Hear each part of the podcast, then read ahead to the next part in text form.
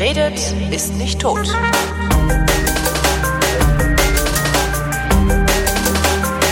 Andrea Diener verreist, schreibt gelegentlich über ihre Reisen in der Frankfurter Allgemeinen Zeitung und ist jedes Mal so freundlich, mir von ihren Reisen zu berichten. Hallo Andrea.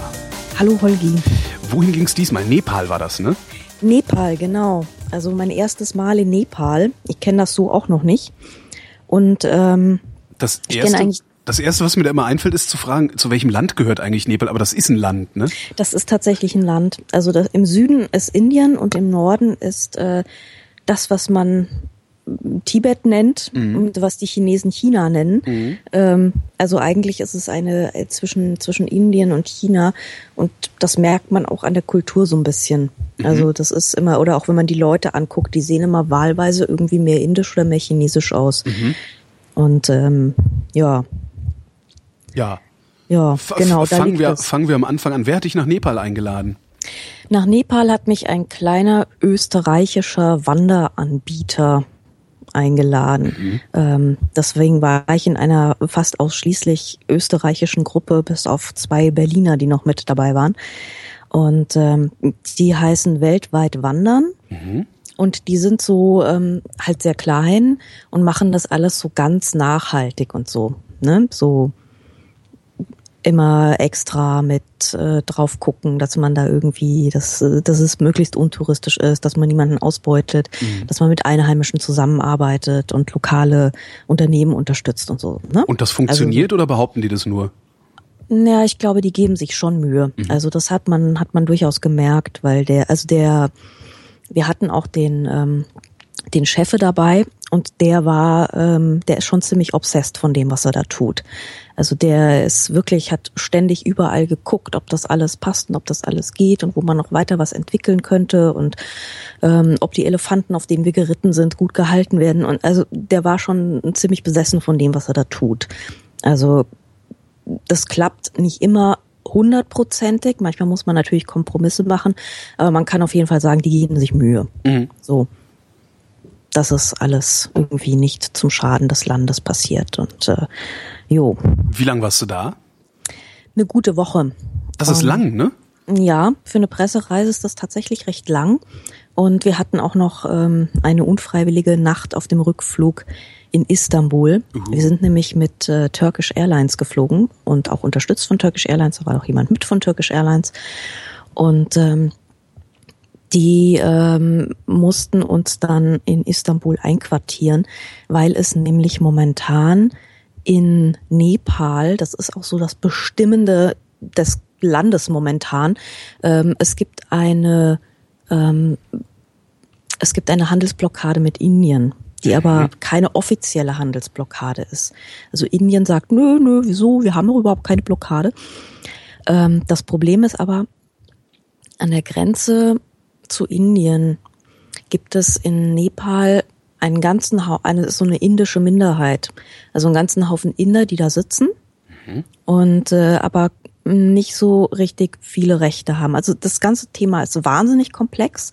Man liest nicht allzu viel drüber und ich habe es auch noch nirgendwo so richtig schön zusammengeschrieben gefunden. Also ich werde mir noch ziemlich einen abbrechen müssen, um das alles irgendwie zusammenzuwursteln. Aber die Sache ist so, Nepal hat seit September eine neue Verfassung. Mhm. Die haben sie sich jetzt endlich mal gegeben, nachdem sie die ganze Zeit so Übergangsverfassungen hatten und Übergangsregierungen und so weiter. Was für eine Staatsform ist es? Das ist eine Demokratie. Mhm. Formal oder ist es wirklich eine? Nee, die Leute gehen schon wählen. Das Problem ist eher, du hast 50 Prozent Analphabetismus und oh. niemand kann sich so richtig irgendwie informieren. Mhm. Und ähm, das heißt, du hast halt Leute, die sehr, sehr leicht beeinflussbar sind. Mhm. Ähm, und ähm, also es ist eine Demokratie und ähm, es finden Wahlen statt und alles und ne?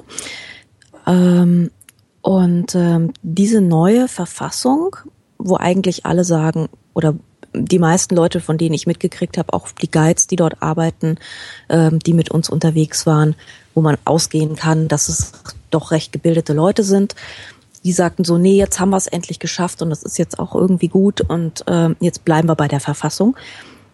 Und das Problem ist allerdings, dass die indische Minderheit sagt, unsere Rechte sind eigentlich überhaupt nicht berücksichtigt worden. Wir sind hier praktisch Leute ohne nepalesischen Pass. Wir sind Bürger zweiter Klasse und äh, wir dürfen uns auch, es gibt auch kein passives Wahlrecht für uns und so weiter und wir sind da irgendwie nicht richtig vertreten.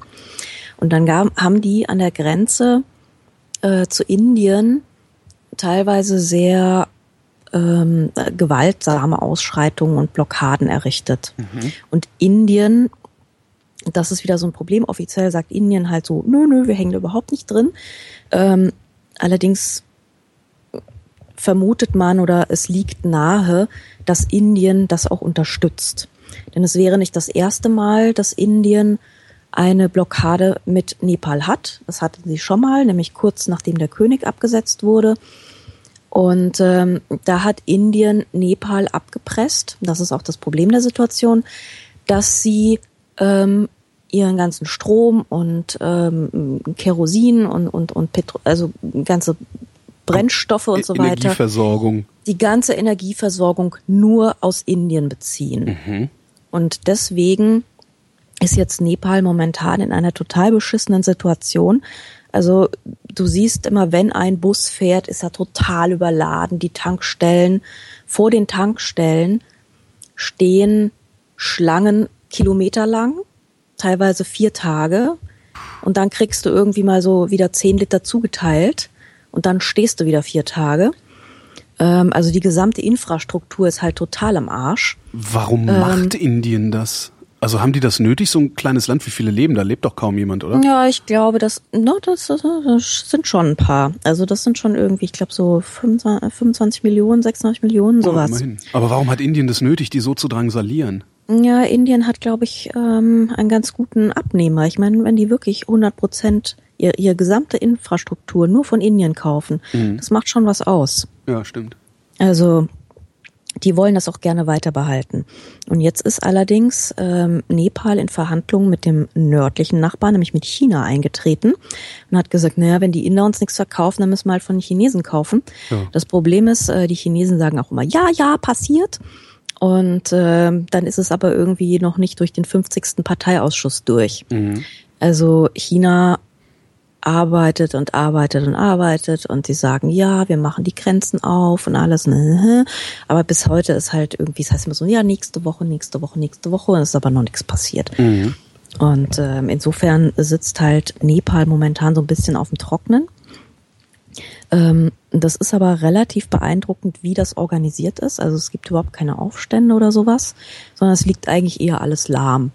Und an den Tankstellen stehen halt irgendwie so 50 äh, Motorroller nebeneinander oder mehr so 200 und alle haben auf dem Spiegel eine Wartenummer mhm. aufgeschrieben und ähm, vor den ähm, Refill-Stationen für die Gaskartuschen, die die Leute zum Kochen brauchen. Ja. Die sind alle aneinander gekettet in langen, langen Schlangen und auf jeder steht dann eben irgendwie so der Haushalt drauf. Ja. Also die haben das schon sehr gut organisiert. Aber es ist natürlich ein Problem, weil die Leute müssen momentan alle mit Holz kochen. Und ähm, es gibt sehr, sehr wenig Holz in Nepal. Mhm. Das heißt, die sind eigentlich permanent dabei, irgendwelche Ästchen zusammenzusuchen. Das siehst du auch ständig. Laufen irgendwie Leute mit, mit, mit, mit Ästen auf dem Holz ähm, Bündeln auf dem Rücken durch die Gegend, was natürlich wiederum illegal ist, weil das meiste irgendwie äh, Naturschutzgebiet ist. Aber du kannst den Leuten natürlich auch nicht sagen, bitte esst nix. Ja, ja also es, es ist momentan so ein bisschen eine schwierige Situation in Nepal. Ja. Ähm, an den, am letzten Tag, als wir da waren. Wirkt sich das denn dann auch auf so Touristen aus oder äh, gibt es da dann irgendwelche Sonderrationierung oder kannst du dir halt einfach Sprit leisten, weil du genug Dollars in der Tasche hast? Also es, nee, also mit Geld kannst du da gar nichts machen. Oh. Ähm, es gibt aber son also es gibt Sonder Sonderrationierungen tatsächlich, weil Nepal lebt sehr viel vom Tourismus. Und Nepal hat nach dem Erdbeben einen Einbruch von 70 Prozent gehabt. Ja, was krass ist, ähm, ähm, mhm. Chris Marquardt ist ja häufiger in Nepal, um zu fotografieren. Und der mhm. sagt halt auch, äh, dass es in den Ländern, aus denen die Touristen kommen, so angekommen wäre, als wäre praktisch Kathmandu komplett in Schutt und Asche gelegt ja, und als bräuchte ja. man da nicht hinzufahren. Und hat darum auch, äh, wo er konnte, getrommelt, dass die Leute wieder nach Nepal fahren das sollten. Ja, genau. Weil, nee, ja. hat er recht, das ist totaler Quatsch, weil ähm, also die Vergleichsgröße für Kathmandu oder auch Bhaktapur, wo wir waren, die Vergleichsgröße ist nicht irgendwie Aleppo. Mhm. Die Vergleichsgröße ist eher Berlin in den 70ern. Ja. Ja, also da, das ist ein bisschen ja, wie Bali nach diesen Anschlägen damals. Ähm, Ja, da ist also ja in Kuta sind ja mehrere hundert Leute gestorben bei einem, bei einem Anschlag. Da ist dann auch für ein Jahr der Tourismus zusammengebrochen. Und ein Mischer erzählt, naja, hier sind Leute verhungert. Deswegen. Das, passiert das da auch in Nepal? Nee, also es ist, ähm, was man sieht, sind äh, Zeltlager. Und die Leute leben sehr viel in diesen Zeltlagern. Da ist einiges äh, von China passiert. Also China ist da momentan ziemlich umtriebig. Und ähm, die sitzen in den Zelten, haben sich da recht gut einquartiert. Und das funktioniert schon. Also verhungern tut da erstmal keiner. Wir reden jetzt nicht von Mangelernährung oder sowas. Ich meine, ich konnte dann auch nach ein paar Wochen keinen, nach ein paar Tagen so kein, kein, kein Reis mit Linsen mehr sehen. Und ähm, das ist schon recht eintönig, was, was die Leute da essen. Aber ähm, sie sind alle erstmal irgendwie versorgt. Also da muss keiner sterben, der nicht irgendwie vom Trümmerhaufen getroffen wurde. Äh, das ist, das, das funktioniert schon ganz gut. Das Problem ist halt, die sind, das Land ist wirklich arm. Also die Leute haben einfach nicht viel. Und das, das sieht man auch wirklich an allen Ecken und Enden. Und ähm, aber um das mit dem Tourismus und so nochmal zu Ende zu bringen. Ja. Ähm, wir haben also auf jeden Fall immer einen, ähm, einen Tank, einen Ersatztank für Notfall auf dem Dach gehabt, falls wir irgendwie mal nichts kriegen. Und wir haben in Kathmandu, das war noch so ein bisschen ähm, spannend, wir sind dann zur Polizeitankstelle geschickt worden. Das ist also die spezielle staatliche Polizeitankstelle. Und dort werden Polizeiwagen und die ganzen ähm, Notarztwagen und Feuerwehrwagen und sowas betankt. Dass die also auf jeden Fall irgendwas kriegen. Und ähm, die Touristen dürfen da wohl auch tanken. Wir hatten dann so ein Schreiben und dann stand da so ein sehr ja, sehr unlustiger Typ mit so einer dicken Knarre und tat irgendwie sehr breitbeinig und breitwichtig und so. Und ähm, mit dem wurde dann verhandelt, dann sind wir erstmal weggefahren und dann wurde einzeln mit dem verhandelt. Ich gehe auch mal davon aus, dass der ein oder andere Schein seinen Besitzer gewechselt hat. Ja. Ähm, kann ich nicht sagen. Uns wurde gesagt, ja, da muss der erste Vorgesetzte angerufen werden. Also naja, gut.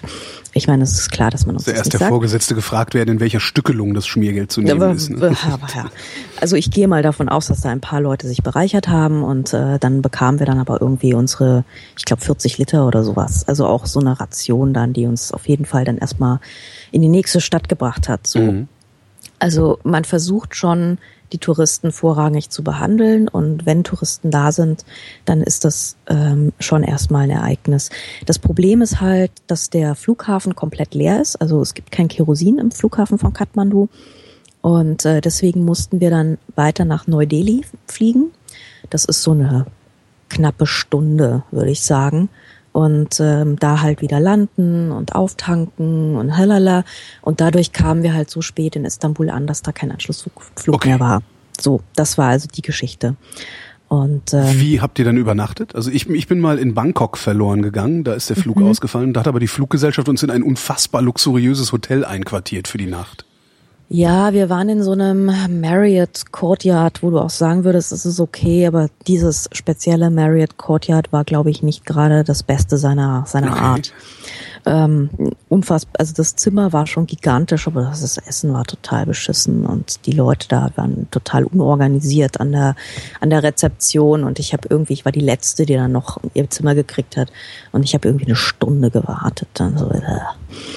Und ähm, ja, also ist lang, ja. das, das, das ist lang, ja, genau. Wenn du so irgendwie äh, eingesifft und ähm, mit Flug hinter dir und also das Gute war, dass wir ja den Mann von äh, Turkish dabei hatten, der uns von von Kathmandu nach Istanbul eine Business Class organisiert hat. Also Oh, insofern Mhm. war das schon wirklich ganz okay. Ähm, und wir saßen da also in, in Delhi und sägten an unsere Lammkeule, die wirklich sehr gut war und äh, alles, die Welt war in Ordnung eigentlich. Ja, nee, also das fällt schon auf, dass da nicht viele Touristen sind. Wir sind, ähm, als wir gelandet sind, sind wir erstmal nicht nach Kathmandu reingefahren, sondern wir sind erstmal nach Bhaktapur. Mhm. Das liegt so ein bisschen außerhalb, aber lustigerweise näher am Flughafen. Also du musst dann, hast dann ziemlich viel Stadtstau, den du, den du dir erstmal nicht antun musst, mhm. sondern fährst gleich raus in die kleinere Stadt. Und ähm, Bhaktapur ist so ziemlich, also die ganze Innenstadt ist Weltkulturerbe. Gut, in Nepal fällst du über die Weltkultur und, und Naturerben nur so rüber. Mhm. Also du, du, du läufst gegen eine Wand und die ist eine Weltkulturerbe. ähm, aber aber nicht das ganze Land jetzt, ne? Also nicht, das ist nicht das, das okay. Nein, aber es, die Dichte ist schon sehr hoch. Ähm, und Bhaktapur ist eine alte Königsstadt auch, ähm, hat schöne alte Tempel und hat einen alten Palast und das ist alles wunder wunderschön. Also dass du läufst da durch wie durch so ein Gemälde mhm. eigentlich. Auch das Licht ist ganz großartig und die Leute laufen da in ihren so semi-indischen Gewändern rum und alle drei Meter ist irgendein kleines Straßentempelchen und ähm, es gibt dann so einen Pottery Square, wo dann so die ganzen äh, Wäschen und Spardosen und so weiter getöpfert und aufgestellt werden. Es ist wirklich, es ist super idyllisch. Und ähm, das Lustige an Indien oder an dieser indisch beeinflussten Gegend, das ist ja so, also Nepal ist ja so halb indisch, halb chinesisch. Das heißt, es ist auch halb hinduistisch, halb buddhistisch. Mhm. Und das kannst du auch manchmal innerhalb der Person selbst äh, verläuft da so eine Grenze. Und ähm, sie beten mal dort und mal dort. Also man ist da recht tolerant, ja. ja. Und äh, das Lustige an diesen buddhistischen, äh, an diesen hinduistischen Sachen ist immer, du hast so eine relativ graue Steinstadt und ständig schmeißt irgendjemand irgendwo Farbpigmente hin. Ähm, weil man ja diese ah, Punkte ja, ja, ja, und Markierungen und so, ne? Mhm. Und, äh, und äh, das heißt, diese Stadt hat immer wieder so sehr bunte Kleckse und äh, bunte, sehr, sehr knatschbunte Blumengirlanden und so. Und äh, ist ansonsten aber sehr, sehr, sehr steinig und sehr ernst, aber hat immer wieder diese, diese bunten Kleckse. Also es ist äh, sehr, sehr eigen dort, die Stimmung. Und ähm, also wirklich ganz wunderschön und man läuft sich durch und denkt sich so, wo sind eigentlich die 20 Studiosusgruppen, die hier eigentlich gerade sein müssten? Mhm. Und ich habe am Tag, wenn es hochkommt, vielleicht ein Dutzend Bleichgesichter gesehen. Also es ist wirklich, wirklich wenig, was da momentan an Tourismus ist. Da kannst du Und halt auch nur hin, wenn du unterwegs sein willst. Das ist halt nichts, wo man sich an den Strand fläzt oder so, weil die haben keinen, ne? Richtig. Also Strand gibt's da halt gar nicht. Das ist eher was für Wandern, Kulturtourismus. Also Nepal hat ja den Himalaya. Das ist ein reines Trekking und ähm, ja, viele, also du, du hast zwei verschiedene Sorten von Leuten. Das ist mir dann in der nächsten Stadt in Pokhara sehr aufgefallen, weil das ist die Stadt, wo die ganzen Trekkingtouren anfangen. Du hast zwei Sorten von Touristen, nämlich einmal die, die total in Trekkinggewand North Face Survival Gear Tech Zeug eingewandert sind. Ja. Und dann hast du die Walle Walle Natur Hanf. Äh, okay. Ich sitz barfuß auf dem Boden, um die Erde zu spüren. Äh, Perlenkettchen Dreadlock People. Ja? ja. So, also diese beiden Rassen gibt es dort. Äh, die vermischen sich auch nicht groß und die bekommen jeweils in ihren Geschäften das Zubehör dann verkauft. Ja. Also es gibt irgendwie so zwei verschiedene Sorten von, von Tourismenzubehör, nämlich einmal für die Walle-Walle-Fraktion und einmal für die Techno-Trekking-Fraktion. So. Also für die beiden ist catered, ja. die sind versorgt. Ähm, aber eigentlich denkt man so, es müsste viel mehr Kulturtourismus geben und den gibt's halt komischerweise überhaupt nicht. Woran liegt das? Ähm, ich weiß Schlechte es nicht. Werbung eigentlich nicht. Ich sehe überall Nepal-Plakate. Also ja? gefühlt. Hm. Also gefühlt ist Nepal immer mal wieder präsent, wenn es um Tourismus geht. Also Bhaktapur zum Beispiel, mich hat es wirklich gewundert, weil du denkst so, es ist diese Wahnsinns-Altstadt und da müssten irgendwie, ähm, da müsste ein Hilton, ein Marriott und ein, was weiß ich was, äh, stehen, um die Massen zu versorgen.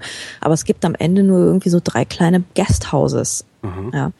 Und äh, wir waren auch in einem relativ kleinen Guesthouse. Und auch dort macht sich der also es ist schon sehr, es ist sauber, es ist in Ordnung, die Duschen sind warm, das ist echt wichtig. Ja. Aber es gibt natürlich keine Heizung und das gibt halt ungefähr zehn bis zwölf Stunden pro Tag keinen Strom. Mhm. Das ist in allen Städten so. Und es gibt, was es gibt, ist halt Solarpaneele auf jedem Dach. Mhm. Und da wird dann so der Notstrom ähm, mit eingesammelt, dass du halt also ein Badlicht hast immer, äh, selbst wenn der Strom weg ist, also dass du nicht im Dunkeln pinkeln musst. Das ist schon mal wichtig. Und ein Licht immer in jedem, also so ein Funzellichtchen in jedem Raum, was halt zum Lesen dann auch teilweise nicht reicht. Also dann ist halt nachts um zehn macht es halt so plöpp und du denkst dir so, ja, okay, dann wird halt nicht gelesen. Ähm, oder halt mit Stirnlampe. Stirnlampe ist echt wichtig. Machen, machen ja? die denn eigentlich noch irgendwas anderes als Tourismus? Also exportieren die irgendwas, produzieren die irgendwas? Weil das sonst, gab's. Sonst, ja, wenn du nur darauf angewiesen bist, da bist du ja im Grunde bist du verloren. Ja, bist du auch. Also es, es gab früher gab es wohl ein bisschen mehr, aber ähm, die ganze Produktion hat mittlerweile China übernommen, weil es einfach noch billiger ist. Ja. Und also in Nepal war viel, zum Beispiel Textilindustrie und sowas. Und das ist komplett nach China gewandert. Also da ist nichts mehr. Was sie halt noch machen, ist viel Kunsthandwerk und ähm, also das Lustige ist, das Kunsthandwerk, was dort produziert wird, das sind auch die ganzen schönen, authentischen äh, tibetischen Sachen. Mhm. Also sie exportieren sehr viel Kunsthandwerk nach Tibet zum Beispiel. Ähm, und wenn du dort also tibetische Strickmützen oder Gebetsketten oder sowas kaufst, dann sind die eigentlich aus Nepal. Mhm. Und ähm, sowas, also deswegen, ich habe auch wirklich äh, ziemlich viel von diesem Zeug gekauft, weil ich dachte so, ähm, eine geile fließgefütterte Schafsstrickjacke, ja, für irgendwie 30 Euro, äh, ja, bringt mich durch den Winter, ja. Es, ist, es, ist, kostet halt auch irgendwie nichts, mhm. so diese ganzen Sachen. Ähm, Im Gegensatz zum Essen oder sowas, das ist äh, durchaus nicht sehr viel günstiger als bei uns. Aber Ach echt, obwohl, obwohl die so wenig ja. selber so wenig Geld haben, oder gibt es da unterschiedliche Preise für, für Ja, da gibt es schon unterschiedliche. Ja, okay. ja, ja, da gibt es schon unterschiedliche Preise. Es gibt auch, ähm, es gibt immer Touristenpreise, das ist klar. Ja. Ähm, was allerdings wirklich teuer ist, ist Land und Grund. Also wenn du Grundstück hast oder Haus oder sowas, Haus kaufen willst, das ist wirklich nicht günstig dort. Wie kommt das? Weil es ist, ist das, na gut, die haben viel Berge, da ist wenig, mhm. wenig besiedelbar, ne? so ein mhm. bisschen wie Japan. Genau, ja. ja, ja, ja, genau. Also es ist halt relativ eng und halt alle wollen in die Städte. Also auf dem Land sind halt auch viele Häuser kaputt gegangen. Das ist halt was, worüber man nicht so redet. Und viele Leute, die halt irgendwie einen Bauernhof auf dem Land hatten, ähm, der halt kaputt ist, die gehen dann in die Stadt und nehmen sich dort das Zelt und sind erstmal ja. versorgt. Ja. Weil ob du die Regierung gibt momentan überhaupt keine Entschädigung an Leute, deren Haus kaputt ist. Mhm. Also es sollte sowas theoretisch irgendwann mal geben, gibt's aber de facto gerade einfach nicht, weil, wie gesagt, das Land steht halt mehr so still. Und ähm, deswegen gehen halt viele Leute vom Land dann einfach gleich in die Stadt. Äh, umgekehrt haben wir mit einer Frau in der Stadt gesprochen, deren Haus kaputt gegangen ist. Und denen gehörte aber das Grundstück in Bagdapur. Und sie hat gesagt, naja, jetzt muss ich mal ganz kurz gucken, weil ich habe das nämlich hier im Handy notiert. Ähm, die stand halt so mit ihrer Familie auf so einem Trümmergrundstück so mit Kindern und äh, also sie hat sich halt so eine Wellblechhütte mehr oder minder gebaut und hat dann da so gelebt. Und sie sagte uns, das Grundstück sei 30.000 Euro wert. Mhm. Und das will sie verkaufen. Momentan lebt sie so, also sie holt sich so das Wasser vom Brunnen, das funktioniert ganz gut. Lebt halt mit elf Personen in ihrer Wellblechhütte. Und sie hat halt das Problem, dass es arschkalt ist. Es wird nämlich relativ kalt in Nepal nachts. Mhm, ist ja also hochgelegen so, auch, ne? Das ist alles, das ganze Land ist einfach hochgelegen, ja. Und ähm, du hast halt überhaupt keine Heizung. Die Leute haben gar keine Heizung. Auch in Hotels gibt es keine Heizung. Ähm, sie hat halt überhaupt kein Holz auch zum Kochen. Also äh, Heizen und Kochen ist momentan das größte Problem. Und sie hat halt den Plan, dass sie das Haus verkaufen will für 30.000 Euro. Dann hast du schon mal was. Und dann will sie sich halt irgendwie außerhalb auf dem Land einen Bauernhof kaufen und sich dann versuchen, möglichst selbst zu versorgen. Mhm. Ja. Aber ich meine, das sind dann da hast du dann noch halbwegs eine Perspektive. Wenn du am Land einen kaputten Bauernhof hast, dann hast du erstmal ein Problem. Weil so. du den auch nicht verkauft bekämst. Ja, wer will einen kaputten Bauernhof kaufen? Ja. Also, ja, kaufst du lieber einen ganzen. Also es gibt genug Leute, die momentan ähm, Landflucht betreiben. Also es gibt eine große Zuwanderung in die Städte und ähm, das ist, da kriegst du am Land, kriegst du auf jeden Fall günstig ziemlich bald was. Mhm. Ja, ja. So, und äh, genau, das war Niro. Niro ist 30 und hat irgendwie drei Kinder und äh, einen Mann und 150 Schwestern, Tanten und Neffen und so weiter, die da halt alle momentan bei ihr hausen. Und das war halt, ist halt echt ein Problem. Also es ist halt wirklich arschkalt. Und ähm, wenn du im Gasthaus bist, dann hast du halt das Glück, du hast ähm, relativ dicke Decken. Dicke Decken sind dort irgendwie, werden momentan an jeder Ecke hergestellt. Ähm, du siehst die Leute wirklich überall auf dem Boden sitzen und dicke Decken nähen und mhm. verkaufen. Mhm. Und ähm, da ähm, packst du dich halt ein und dann kriegst du meistens noch eine Wärmflasche und das ist ganz geil. Also damit überlebt man ganz gut. Aber ansonsten ist es halt relativ klamm und kalt und äh, man zieht sich dann halt irgendwie permanent im Kalten um und äh, geht im Kalten aufs Klo und äh, ja. Das klingt jetzt nicht so, als wäre das irgendwie ein angenehmes Reiseziel. Nee, Außer man ist, ist, einer von diesen Techno-Travelern oder äh, Holzperlenketten. Also es gibt in Kathmandu gibt es ähm, auch irgendwo noch so ein Hyatt Hotel. Ähm, da bist du auf jeden Fall erstmal im, im sicheren und warmen und mhm. so weiter. Aber äh, in Bhaktapur jetzt, ähm, nö, da gibt's keinen Luxus. Also ich meine, uns geht's noch relativ gut, weil wir, wir, wir wurden dann immer bekocht, haben unser heißes Teechen getrunken und ähm, hatten unseren Notstrom und so weiter.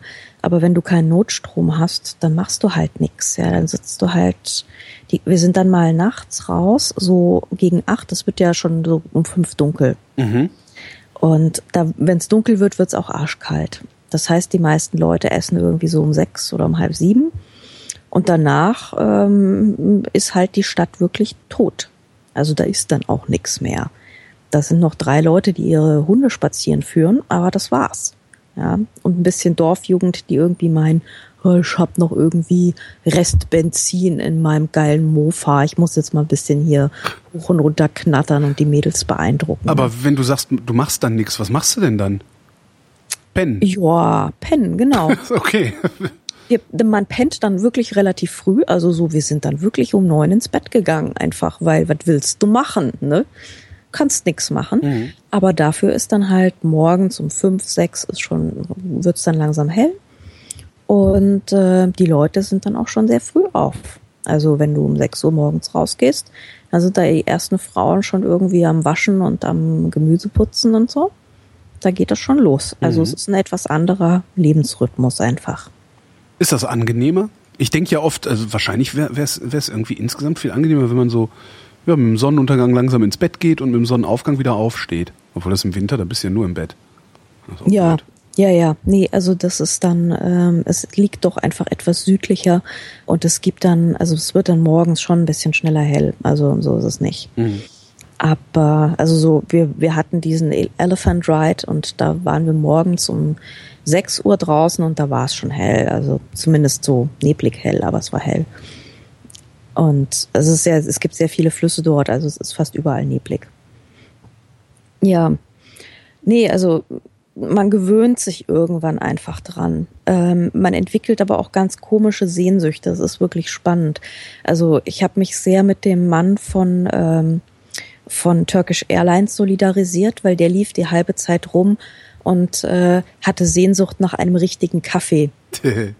und äh, Pizza war dann so das zweite. Also Kaffee und Pizza war irgendwie das, worauf wir dann wirklich angefangen haben, so eine unfassbare Sehnsucht zu entwickeln. Weil du kriegst dann schon wieder Reis mit Linsen, ja. Und dann kriegst du schon wieder diese blöden Teigtaschen, also diese Momos. Das sind diese tibetischen Teigtaschen, die irgendwie mit Gemüse oder wenn du das, Glück hast, ist auch mal ein bisschen Huhn drin oder Das so. klingt so wie das, was man hier händeringend sucht, weil man es mal essen will, aber bloß nicht mehr als dreimal hintereinander haben möchte. Hier in Bockenheim gibt's einen tibetischen Imbiss. Ich kann dich mit Momos beschmeißen bis zum Umfallen. Ich bin Ende Januar in Frankfurt. Wir werden da hingehen. Gut. Wenn du okay. das dann noch erträgst. Also wenn nicht, dann. Äh ja, ja, ja, nee, wir kriegen das hin. Aber ähm, so viel mehr gibt's halt einfach nicht. Ja, mhm. also die, die Küche hat keine sonderlich große Auswahl dort. Ähm, Und äh, ja, also wie gesagt, man entwickelt dann ganz komische Sehnsüchte und äh, ja. Hm. Ähm, wenn man dann hast du dich du hast dich solidarisiert und dann äh, habt ihr den Pizza und Kaffee gekriegt? Wir haben tatsächlich Pizza und Kaffee gekriegt, ähm, allerdings nicht in Bagdapur. Bagdapur ist wunderschön, aber man muss halt dort irgendwie, also wenn du Glück hast, gibt's indisches Essen. Das ist dann wirklich schon sehr gut. Mhm. Also ich mag ja auch indisches Essen ganz gerne. Und äh, insofern hat man da Glück, da kann man dann so seine Papadams äh, knuspern und so, das ist ganz angenehm. Ähm, aber erst in Pokhara haben wir, da gibt es tatsächlich ein äh, italienisches, ein richtiges italienisches Restaurant, wo überall auch Schilder hängen, so We are real Italians und so. Und äh, the only restaurant in Nepal with uh, Italian Kitchen Staff und was weiß ich. Mhm. Und da gab es tatsächlich ordentliche Pizza. Also es gibt und, halt, äh, es gibt wirklich eine Handvoll Italiener, die in Nepal in der Pizzeria arbeiten. Mhm. Das finde ich schon faszinierend. Super. Das ist total großartig und die hatten richtig gute Pizza. Und ab und zu gibt's auch mal guten Kaffee, wo es es ein bisschen touristischer wird. Da haben sie dann irgendwie so ein, hängt dann also ein Illy-Schild oder so ein Lavazza-Schild. Und dann mhm. weißt du so, okay, das ist jetzt deine Chance für die nächsten 48 Stunden. Und ja, ähm, also es ist schon recht archaisch. Ähm, ich bin auch in äh, Bhaktapur, in, in dieser wahnsinns schönen Tempelstadt, sind wir auch so ein bisschen rumgelaufen. Und äh, unser, unser Guide hatte übrigens so einen ganz netten Vergleich. Er sagte nämlich, also Bagdapur war so im 18. Jahrhundert ungefähr das, was so Siena in Italien war. Mhm. Also vom, vom städtebauerischen, vom stadtplanerischen, von der Architektur her und so. Ähm, die haben auch einen ganz bestimmten Baustil. Der hat auch einen Namen, den habe ich mir jetzt blöderweise nicht rausgeschrieben.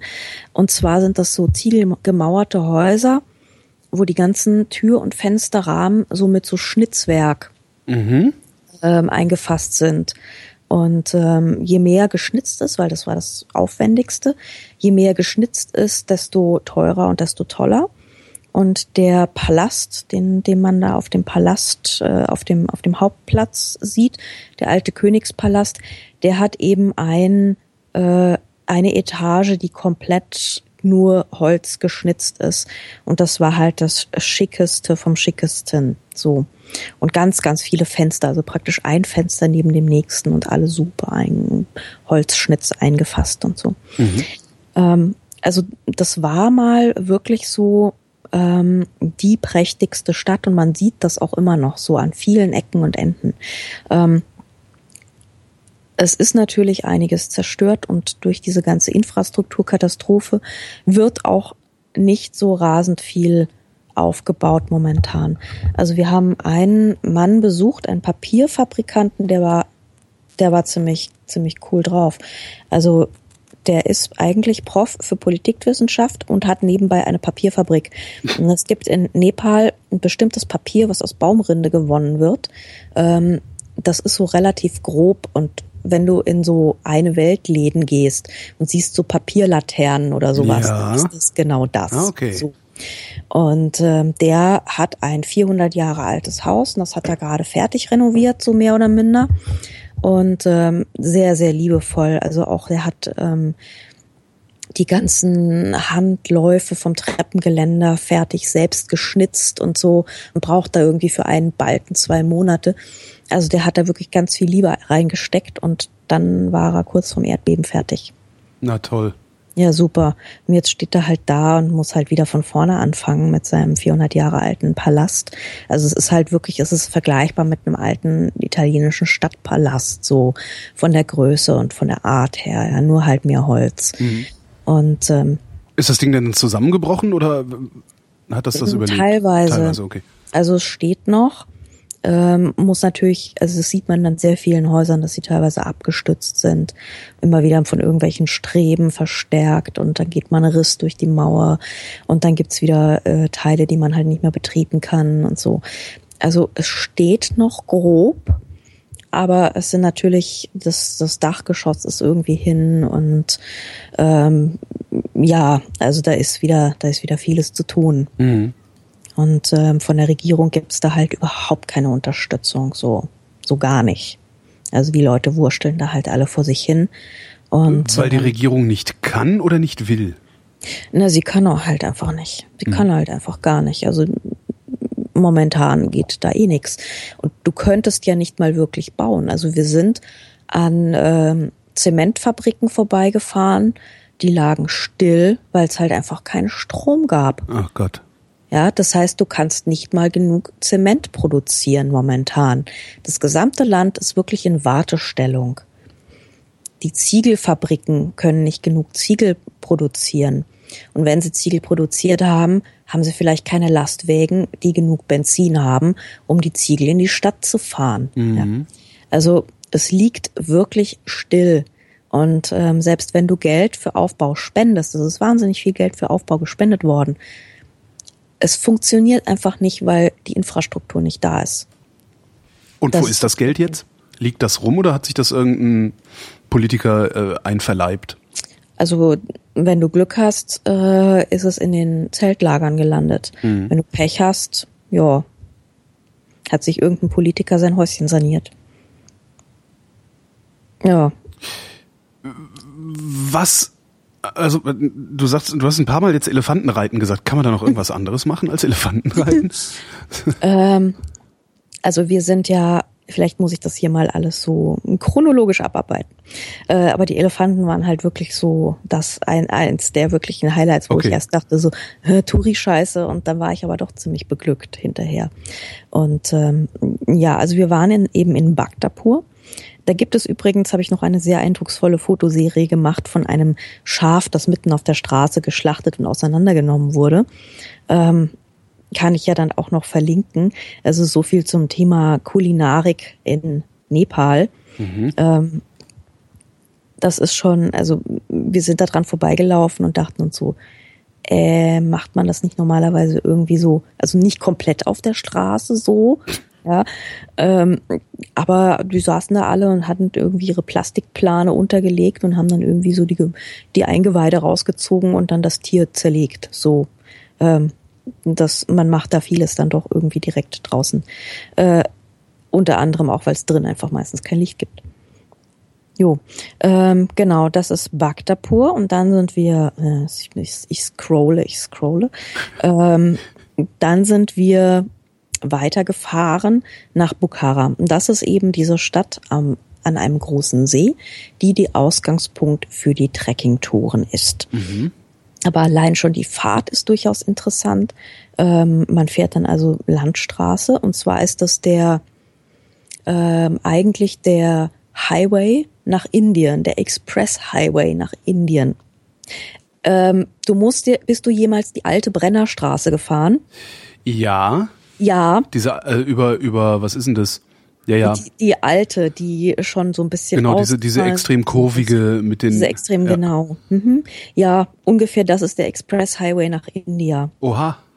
Mhm. Das heißt, es gibt auch noch einen schlechten. Also es gibt auch noch Ja, du kannst wahrscheinlich noch über irgendeine Schotterpiste irgendwo Okay. fahren. Aber ähm, da fahren dann eben auch die ganzen Tanklaster äh, mit Benzin und so. Ne? Mhm. Also die fahren alle über diesen Express Highway und auch sämtliche Güter und so weiter.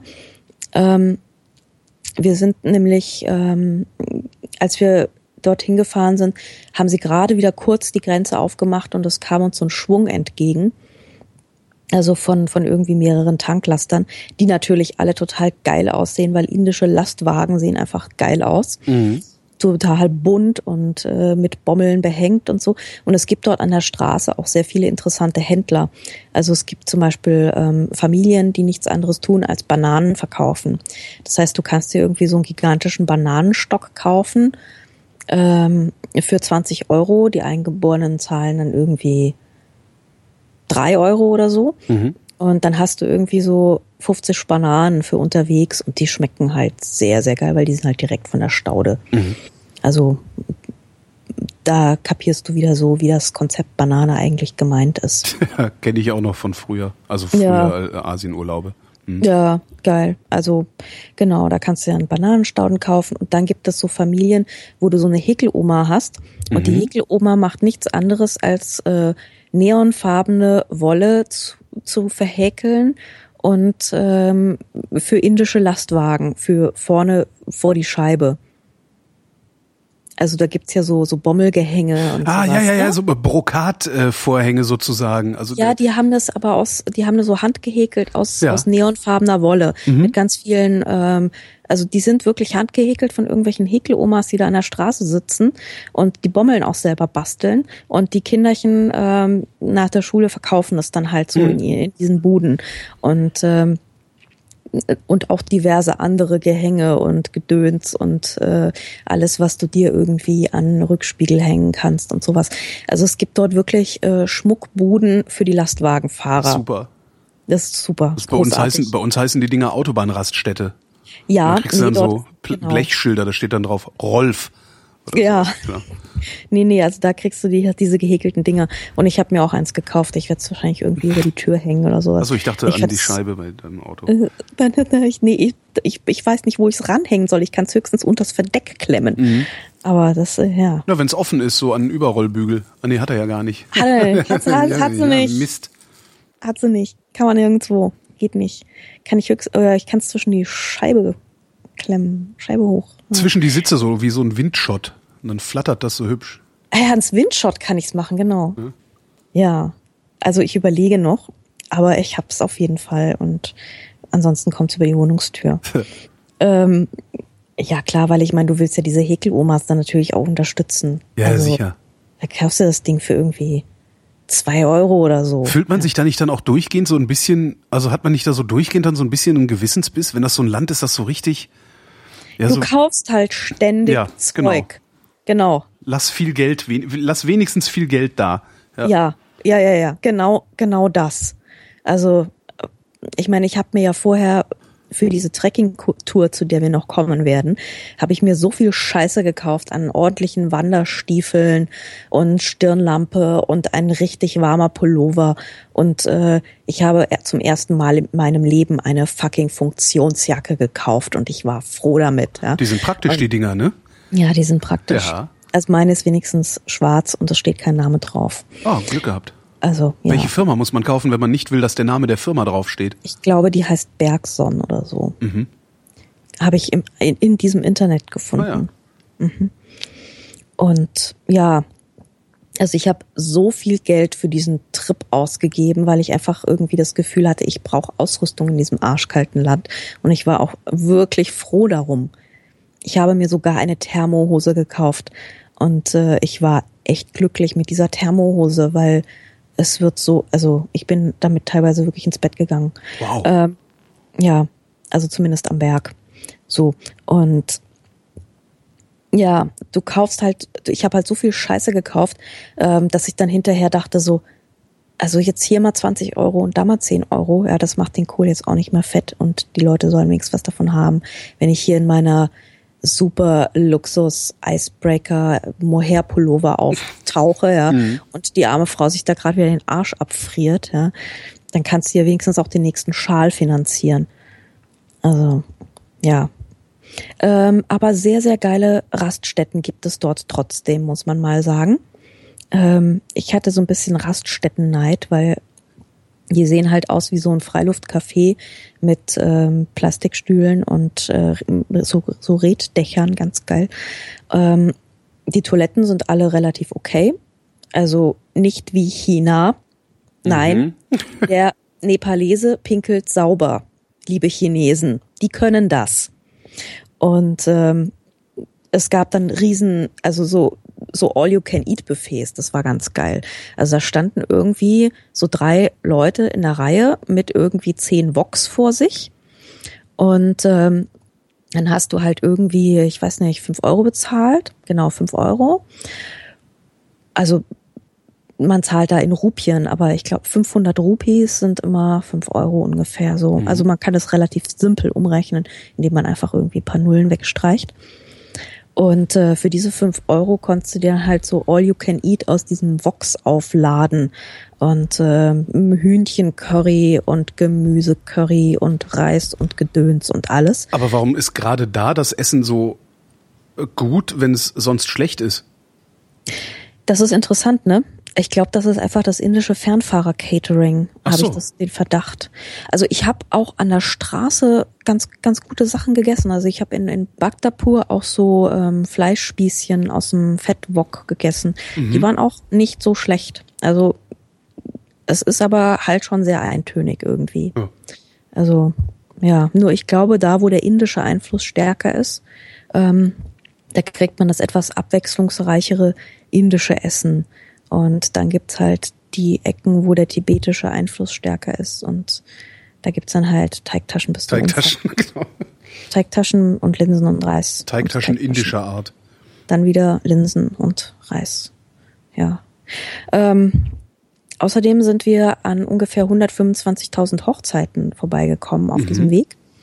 Ähm, weil die Priester sagen nämlich, so dann und dann ist ein guter Tag zum Heiraten, das bringt Glück.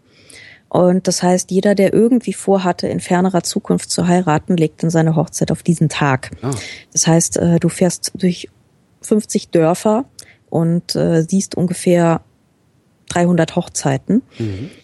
Und äh, die sind auch schon sehr, sehr indisch. Also mit dieser, ich weiß nicht, ob du diese indischen Blashochzeitskapellen kennst. Nee, Hast du mal Monsoon Wedding geguckt? nein. Ah, musste mal machen. Okay. Guck mal Monsoon Wedding. Und die fangen halt an. Das ist so eine, also Urspr es ist so eine, so die indische Version einer Militärblaskapelle. Ja, Und die sind ähm, wahrscheinlich die auch mit seltsamen Ex Ex äh, Instrumenten, oder?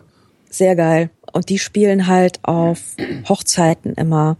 Und zwar am, also als, als Hochzeitsmarsch dann äh, quer durchs Kaff. Und spielen halt ähm, so eine Art, also es ist eine sehr interessante Kreuzung zwischen Bollywood und Militärmarsch, aber auf lustig. Und ähm, also wenn du Monsoon Wedding mal guckst, es fängt damit an. Es fängt mit diesem, es fängt mit so einer Hochzeitskapelle an und äh, die schmettern dann halt los und das ist einfach super lustige Musik. Und man will eigentlich sofort irgendwie zappeln gehen. Heiraten. Man will, man will sofort heiraten, genau. Da stehen ja dann auch genug Damen im, äh, im schicken Sari rum und sind super aufgedonnert und äh, ja. Ja, also war eine, also allein schon das Überlandfahren dort ist schon ausgesprochen unterhaltsam. Also je, je entfernter die Weltgegend, desto unterhaltsamer ist es ja alles immer. Ja. So. Klingt aber trotzdem jetzt immer noch nicht nach, hey, da muss ich unbedingt mal hin. Ja, das kommt drauf an, was für eine Art von Urlaub du machen willst. Ne? Also ich würde sagen, Bhaktapur muss man muss man wirklich gesehen haben. Ähm, mein, mein Reisechef meinte irgendwie so, er sei vor, ich glaube, 20 Jahren da gewesen und ist der fest überzeugt, es ist die schönste Stadt der Welt, wobei es damals noch ähm, da sind dann irgendwie noch so Karawanen mit Kamelen durchgezogen und haben Gewürze verkauft und so.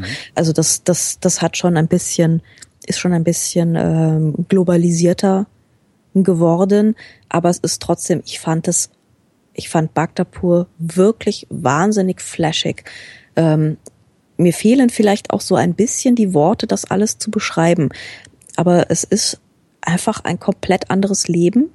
Es ist wahnsinnig bunt und trubelig und du läufst da durch und hast die halbe Zeit das Gefühl, du läufst durch so ein orientalistisches Gemälde. Ähm, also man will das eigentlich schon mal gesehen haben, solange es das gibt. Eigentlich schon. Anyway, wir sind dann nach Bukhara. Und Bukhara ist eine Stadt an einem großen See und dort starten die Trekkingtouren. Und ähm, Ah, die Trekkingkultur, die du eben angeteasert hast. die Trekkingkultur, die ich angeteasert habe, genau. Und äh, man kann da auf ein Bootchen fahren, man kann sich auch mit dem Bootchen herumschippern lassen. Mitten auf dem See gibt es eine Insel mit einem Tempel drauf. Das ist so ein ganz beliebtes Ausflugsziel. Da kann man noch mal hin und ähm, kann irgendwie ein Teechen trinken und ein Kettchen kaufen und dann wieder zurückpaddeln. Lass mich raten. Du hast dir ein Kettchen gekauft? Äh, nein, nicht dort. Okay. Aber es gibt halt überall diese, diese Gebetsketten und so Zeugs. Also alle drei Meter. Ich habe mir tatsächlich am Ende, als ich noch Geld übrig hatte, habe ich mir in Kathmandu eine Kette gekauft. Aber das ganz zum Schluss erst. Ich war sehr diszipliniert. Ich habe mir, ich habe mir aber andere Sachen gekauft. Ich habe mir genug gekauft, wirklich. Ähm, Und ähm, das ist recht beschaulich, hat so eine Uferpromenade. Es gibt dort auch den alten äh, Sommerpalast oder ich glaube, nein, ich glaube der Winterpalast actually ähm, der, des Königs. Der ist auch so am Ufer gelegen, steht momentan leer. Es gab immer mal den Plan, da ein Hotel unterzubringen. Das hat aber bisher nie so richtig geklappt. Und ähm, es ist relativ äh, quirlig. Es gibt dort auch ähm, anständigen Kaffee zu trinken, tatsächlich. Und Pizza. Und Pizza, Pizza von echten Italienern. Äh, oh, das war so gut. Du kannst dir gar nicht vorstellen, wie unfassbar gut so eine Pizza nach fünf Tagen Linsen mit Reis ist. ja, doch kann ich mir sehr gut vorstellen. Ja. Doch, also ich habe das ja, halt also ich habe das ja zum Beispiel mit ähm, mit Fleisch und veganem Essen. Ich finde veganes mhm. Essen total geil. Ja? Mhm. Also, und wenn ich dann irgendwo bin, wo es halt viel vegan gibt, so Festival irgendwie, wo es nur veganes Essen gibt. Kann man mal machen. Hinterher so ein Cheeseburger.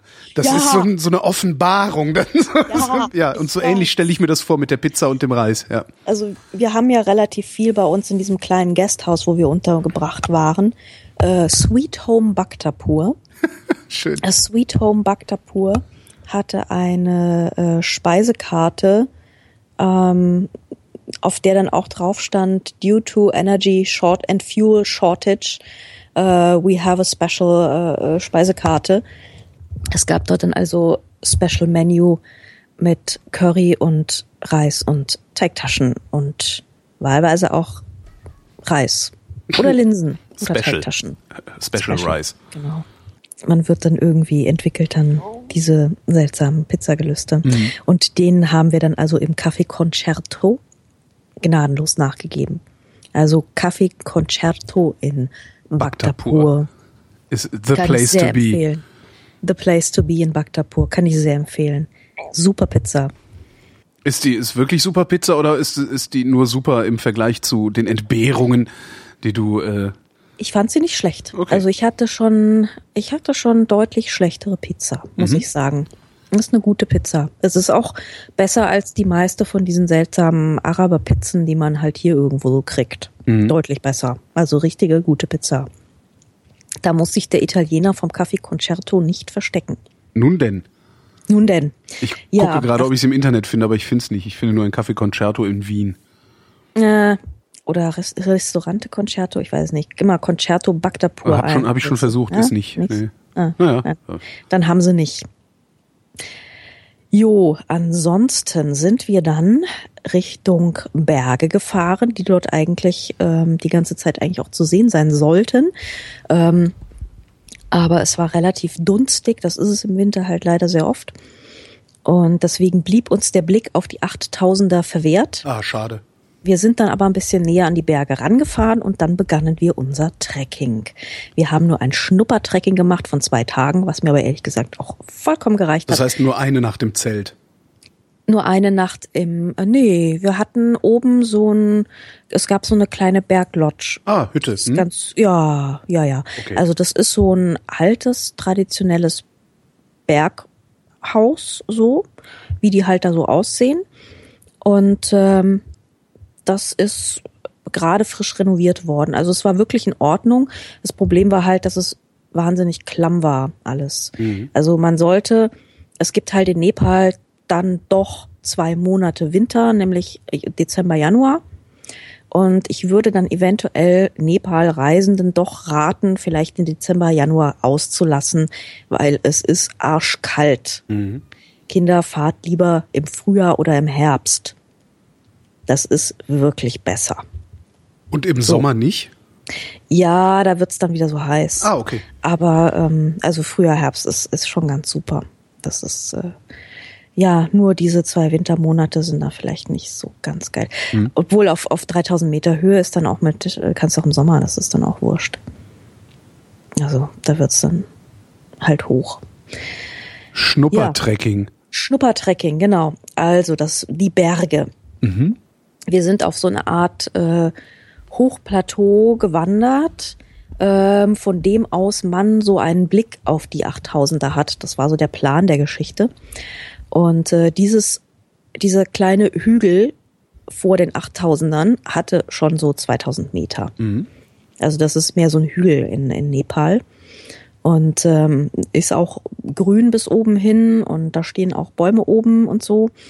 Ähm, das Problem beim Trekking in Nepal ist, es ist halt verdammt bergig und ähm, es ist so bergig, dass du da halt keine geraden Wege hast. Also du hast Ja. dort keine Serpentinenwege oder sowas, sondern du läufst Treppen. Oh Gott. Dieses wahnsinnige Bergvolk hat es geschafft, den kompletten vor unteren Himalaya äh, zu vertreppen. Wahnsinn. Ein Hammer. Also das sind Steintreppen halt. Und ähm, die, die führen dann eben zu diesen ganzen Bergbauernhöfen hoch. Ja. Und du steigst halt, also wir, sind, wir haben ungefähr auf 1300 Meter angefangen und sind auf etwas über 2000. Also wir sind 700 Meter fluffig Treppen gestiegen. Alter Vater. Äh, Das Ja. macht aber keinen Spaß. Ich finde das ja schon auf dem Kölner Dom hoch schlimm. Und der Ja. hat gerade mal keine Ahnung wie viel Meter. Ja, das ist also es ist doch anstrengend. Ähm, die Tour war angesetzt mit irgendwie zwei Stunden und dann fingen dann so unsere Su- Super Sporties an, so da hoch zu rennen in ihren Neonjacken, ja. Und ich habe mich dann also mit einer älteren Wienerin solidarisiert, die es eh schon so ein bisschen am Knie hatte. Ähm, außerdem der Humor von älteren Damen aus Wien ist immer sehr großartig. Ähm, das, das machte dann deutlich mehr Spaß als mit dem Typ von der Kronenzeitung. Das kann ich mir vorstellen, ja. Und ähm, dann sind wir da halt irgendwie hochgedampft, relativ langsam.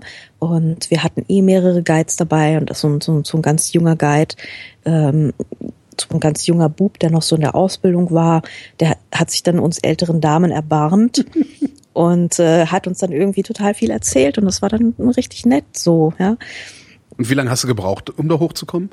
Also wir haben uns einfach Zeit genommen, weil, also ich, glaube, wir haben dann irgendwie so drei Stunden oder so.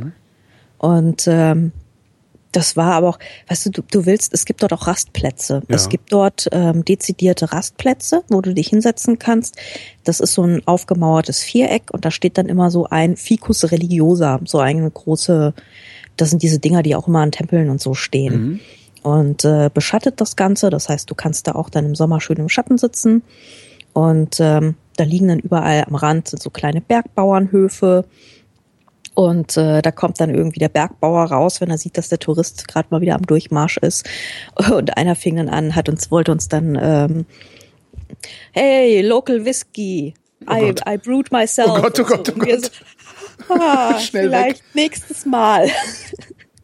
ähm, also äh, ja, da kommt dann kommt dann der Bauer raus und will dir dann noch irgendwie einen Schnaps andrehen. Ähm, ist ganz lustig, die Leute sprechen alle so ein bisschen Basisenglisch, weil man merkt halt doch, dass es Touristengegend ist. Ähm, aber es ist halt überhaupt kein Touri unterwegs. Also da ist eigentlich fast niemand. Äh, nie oder als ihr da wart? Als wir da waren. Okay. Und nee, also das ist schon, das ist auch ausgeschildert und die Leute wissen auch, wo du hin willst und so. Und äh, wenn du, wenn du nicht genau weißt, kannst du, kannst du jedem nach dem Weg fragen und so. Die wissen, die kennen die Touri-Pfade. Und es gibt auch oben auf 2000 Metern gibt es so ein paar kleine so Hütten und Berglodges und so. Also da gibt's schon so ein bisschen Infrastruktur. Und normalerweise ist da auch mehr los. Nur derzeit halt nicht so. Da ist halt Weil nicht so viel. Winter, ja. Ja, also die einzigen Touris, die wir halt wirklich gesehen haben, war eben in der Stadt am See da so. Die hingen da so rum. Ja, und ähm, du läufst halt so durch Reisterrassen, die sind halt so rechts und links. Das ist am Winter allerdings auch nicht so rasend grün. Ähm, die sind so ein bisschen abgeerntet gerade. Und äh, die ganzen Häuser und die ganze, die, die 8000er im Hintergrund und äh, diese, diese Berge und so. Also ich habe meinen Eltern ein Bild gezeigt, die meinten so, jo, sieht aus wie in Südtirol. Ja. Und genau das dachte ich auch die ganze Zeit. Und ähm, das Lustige ist, es gibt, ähm, habe ich mir sagen lassen, es gibt von Reinhold Messner ein Museum irgendwo in Südtirol, der hat ja mehrere Museen und eins beschäftigt sich eben mit Bergbewohnern und vergleicht eben auch äh, die Bergbewohner am Himalaya und die in Südtirol und kommt halt, also dieses Museum hat so die Theorie, dass Menschen, die irgendwie in großer Schräge und in großer Höhe wohnen, sehr ähnliche Kulturen ausprägen. Und ähm, wenn Ist du da so durch, so? ich glaube, wenn du da so durchläufst und siehst die Häuser und siehst die Landschaft und siehst die Wege und siehst, wie das so gebaut ist und so, ja, das stimmt. Das ist so. Hm. Das ist tatsächlich so. Also man läuft teilweise wirklich durch und muss dann so, muss ich dann so sagen, ich bin hier im Himalaya. Okay. Guck mal, die Frau hat ein Tuch auf dem Kopf, ja. Und nicht, weil du, du, du, du läufst halt in so einem Modus, wo du denkst, so, ja, könnte auch Südtirol sein. Nein, es ist der Himalaya, muss man, man muss sich dann wirklich teilweise echt dran erinnern. Mhm. Gut, die Flora ist noch ein bisschen anders, da wächst anderes Zeug. Aber dann siehst du da wieder so einen Bergbauernhof mit so einem Dach, wo so, wo so Steine drauf liegen. Denkst du, ja, pff, ne, könnte, ja, Schweiz, so, nein, ist nicht die Schweiz. Aber jetzt, jetzt wird's hier gerade, jetzt wird's hier gerade äh, putzig. Ich dachte, das Trekking wäre so schlimm. Ähm, nein, das Strecking, äh, die Gegend ist total schön. Man so. muss sich halt nur die Zeit dafür nehmen. Mhm. Ähm, und die Treppen sind halt, sind halt übel. Du musst halt viele Pausen machen. Das ist schlimm, Und dann ja. wieder ein Stück hoch und dann wieder Pausen machen und dich umgucken und gucken, was die Oma im Garten gerade macht und so. Und wenn du dir Zeit nimmst, wenn du dir wirklich viel Zeit nimmst, dann kannst du da echt Spaß haben. Aber du darfst es halt, also ich habe halt überhaupt keinen Spaß, wenn ich das als Sport sehen soll Ja. Weil das finde ich doof, weil das da kann ich auch die den Deutsche Bankturm hochlaufen, Mhm. hab hab ich das gleiche. Ja. Ich brauche halt wirklich, ich muss mir Zeit nehmen und in die Landschaft gucken können und so und dann geht es auch. Ja, dann kamen wir oben an. Ich habe erstmal meinen Flachmann ausgepackt und äh, habe mich meines Lebens gefreut und ähm, weil eine eine Kollegin von mir, die ich sehr gut kenne, die schon mit der ich glaube ich das vierte Mal schon unterwegs bin, die schrieb mir dann so eine SOS Nachricht über Facebook. Andrea, es ist so arschkalt, bring einen Flachmann mit Schön. was ich dann natürlich sofort gemacht habe. Ich bin ja kein Unmensch. Und äh, oben am Gipfel war das dann also wirklich sehr, sehr willkommen. Ja, und es gibt dort eine kleine Lodge, die gehört, ähm, also unser, unser Guide, der uns da durchgeführt hat, der hat äh, diverse Hotels und, und Unterkünfte crowdgefundet sozusagen. Also er hat sich mit ganz vielen Reiseunternehmern und Reisebüros in Nepal zusammengetan und alle haben ein bisschen was dazugegeben. Und ähm, da hat er dann eben diese Sachen aufgebaut und renoviert und so weiter, damit ähm, halt irgendwie was da ist, wo du die Leute guten Gewissens hinschicken kannst, weil das halt teilweise echt ein Problem ist. Und ähm, er meinte dadurch, dass halt irgendwie so ungefähr jedes Reisebüro und jeder Reiseunternehmer in Nepal da so seine Shares drin hat, braucht er das auch überhaupt nicht vermarkten, weil die haben alle ein Interesse daran, die Leute dahin zu schicken. Mhm. Und, äh, insofern läuft das für ihn ganz gut.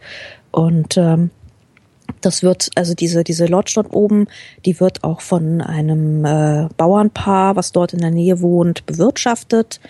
Ähm, die haben mal auch so ihre Jacks, haben auch ihren Jackkäse schon gemacht. Schmeckt übrigens ein bisschen wie Parmesan. Ähm, dann gibt es, interessanterweise gibt es, äh, reicht man gerne als Snack Popcorn.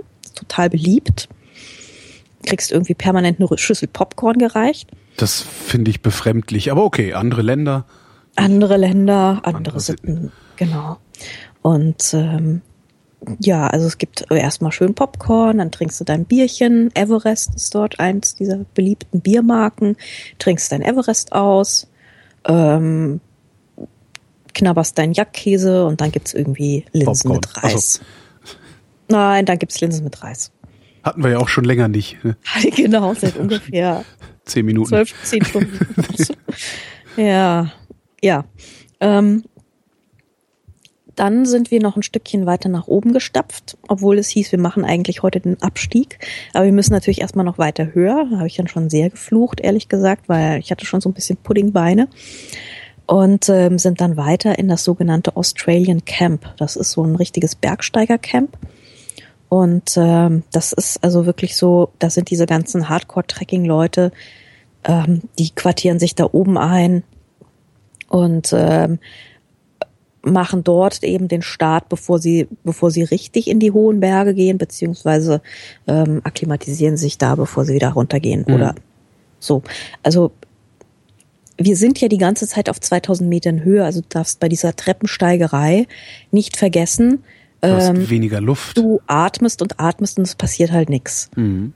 Also die Luft ist halt auch wahnsinnig dünn. So, ähm, also bevor hier, ich, ich hatte ja dann auch so ein paar Twitter-Kommentare von wegen so, zwei Tage, das ist ja gar nichts, ja.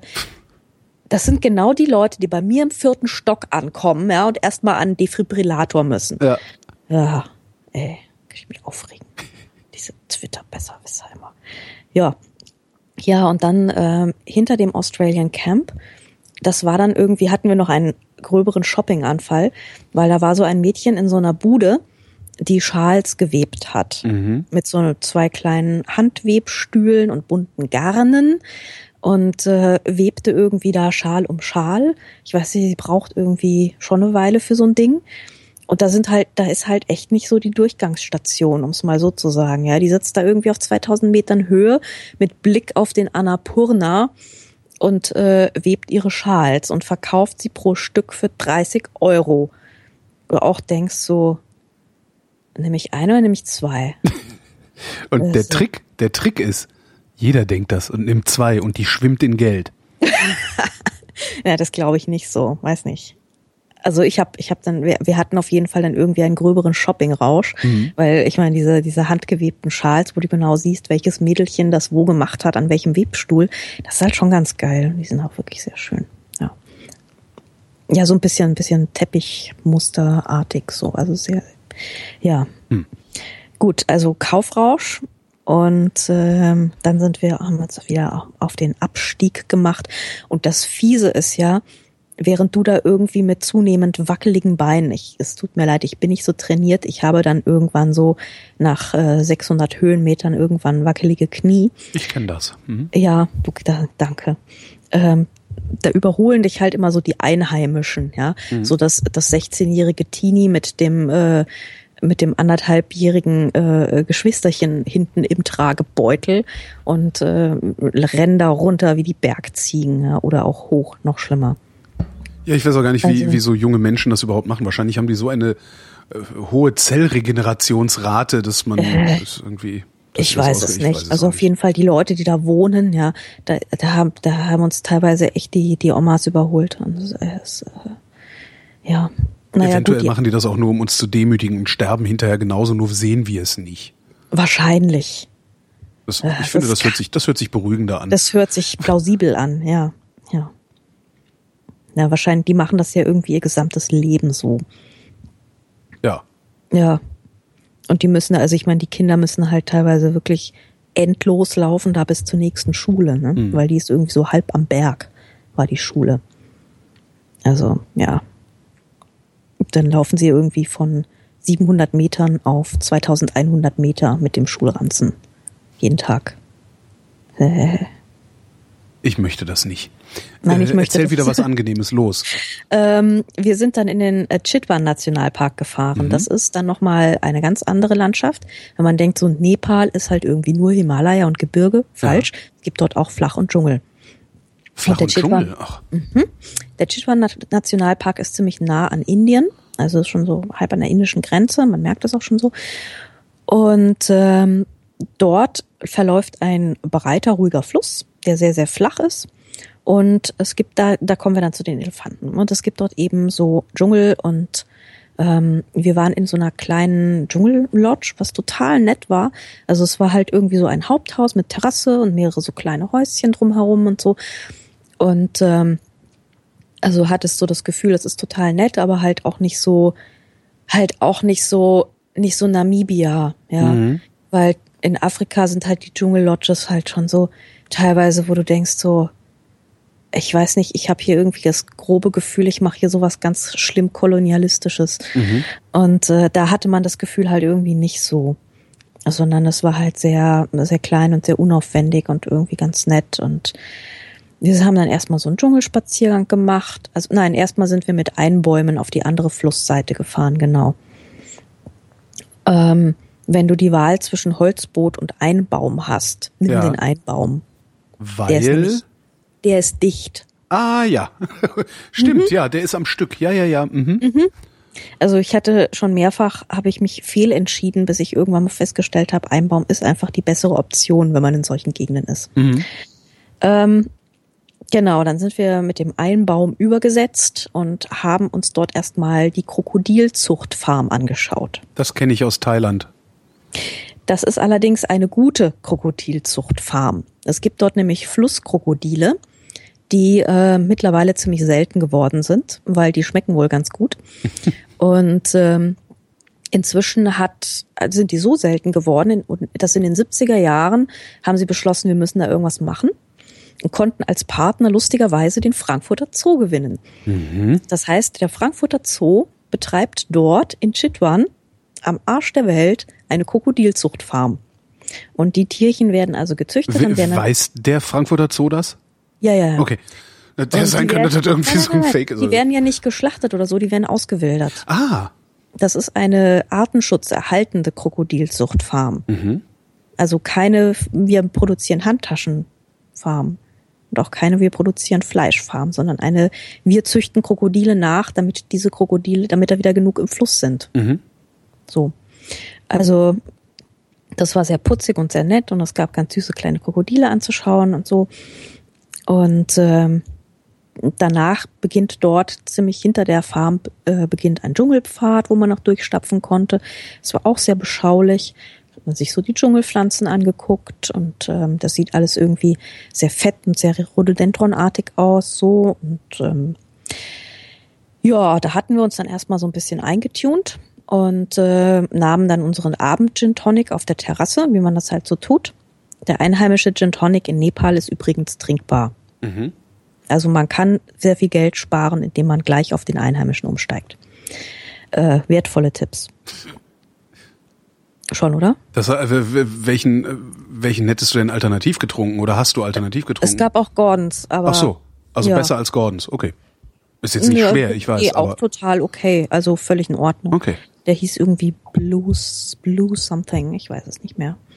Ähm, ja, und ähm, dann stapften so die Elefanten durch das Grasland und äh, rupften so am Fluss ihre, ihre Gräser und es war also eine Idylle, es war wunderschön. Mhm. Ähm, diese Elefanten würden wir dann am nächsten Morgen auch treffen. Das, die gehören nämlich auch dem Besitzer der Lodge und äh, der hält die da so in der Nähe. Und man muss dazu wissen, das ist nicht so total hergeholt mit diesen Elefanten, sondern ganz früher war dieser Nationalpark der war das Jagdgebiet des Königs. Mhm. Und der König hat eben vom Elefantenrücken aus gejagt. Also Elefanten gab es da immer, Reitelefanten gab es da immer, die waren halt nur für den König. Und äh, mittlerweile darf da auch nicht mehr rumgeballert werden, weil es ist ja Nationalpark. Und das äh, Elefantenreiten macht man am nächsten Tag, sehr am frühen Morgen. Ähm, sind also irgendwie um sechs Uhr aufgestanden, und äh, waren um halb sieben auf dem Elefantenrücken. Und ähm, diese, also es gibt noch so ein paar Rahmendaten zur Elefantenhaltung, die ist nämlich sehr streng reguliert. Mhm. Elefanten dürfen nur zweimal am Tag arbeiten und auch nur relativ kurz. Und ähm, Warum? Also, aus Tierschutzgründen. Okay. Also denen geht's da relativ gut, muss man mal sagen. Wir haben uns auch den Stall angeguckt und so weiter. Die sind da alle wirklich äh, sehr hübsch gehalten und jeder hat zwei Pfleger, die ihnen den ganzen Tag Elefanten-Sandwiches wickeln. Das ist übrigens kein Scherz, sondern davon ernähren die sich hauptsächlich, nämlich ähm, so Gebündel aus Gras und Reis. Ah, okay. Mhm. Und das ist, äh, nennt man so Elefanten-Sandwich und da kriegen die irgendwie entsetzlich viel. Also pro Tag äh, 200 Kilo Gras ungefähr und etwa 10 bis 50 Kilo Reis frisst das Biest. Das heißt, Elefantenhaltung ist wahnsinnig teuer und ähm, ja, da äh, das kann das hat nicht jeder und das heißt, das gibt's auch nicht an jeder Ecke und du hast auch nicht irgendwelche hässlichen Bilder von irgendwelchen armen angeketteten Touri-Elefanten. Mhm. Also, also das ist das ist wirklich ähm, nicht so simpel, sich da so einen Elefanten zu halten. Jo, unser Elefant hieß Lakshmi. Das heißt, du reitest meistens Mädchen, also üblicherweise Mädchen, weil Elefantenbullen sind einfach sehr schwer zu zähmen mhm. und kommen dann auch manchmal auf blöde Ideen so zwischendurch. Und, äh, und wir sind dann also mit diesen vier, fünf Elefanten, sind wir da durch die Gegend getrottet, durch den morgendlichen, nebligen Wald. Und das ist natürlich ganz schön, weil die Viecher nehmen dich alle als Elefant wahr und nicht als Mensch. Das heißt, sie haben erstmal prinzipiell keine Angst vor dir. Aha. Ja, das ist halt, das ist genauso wie wenn du durch den Wald reitest auf dem Pferd. Ähm, du siehst das ganze Wild einfach näher und das Reh haut nicht ab, weil das Reh riecht Pferd und nicht ah, Mensch. Also du kommst einfach den Tieren näher. Mhm. als wenn du, also es ist halt auch angenehmer als so eine ähm, Jeep, Jeep Safari oder sowas, Mhm. ja.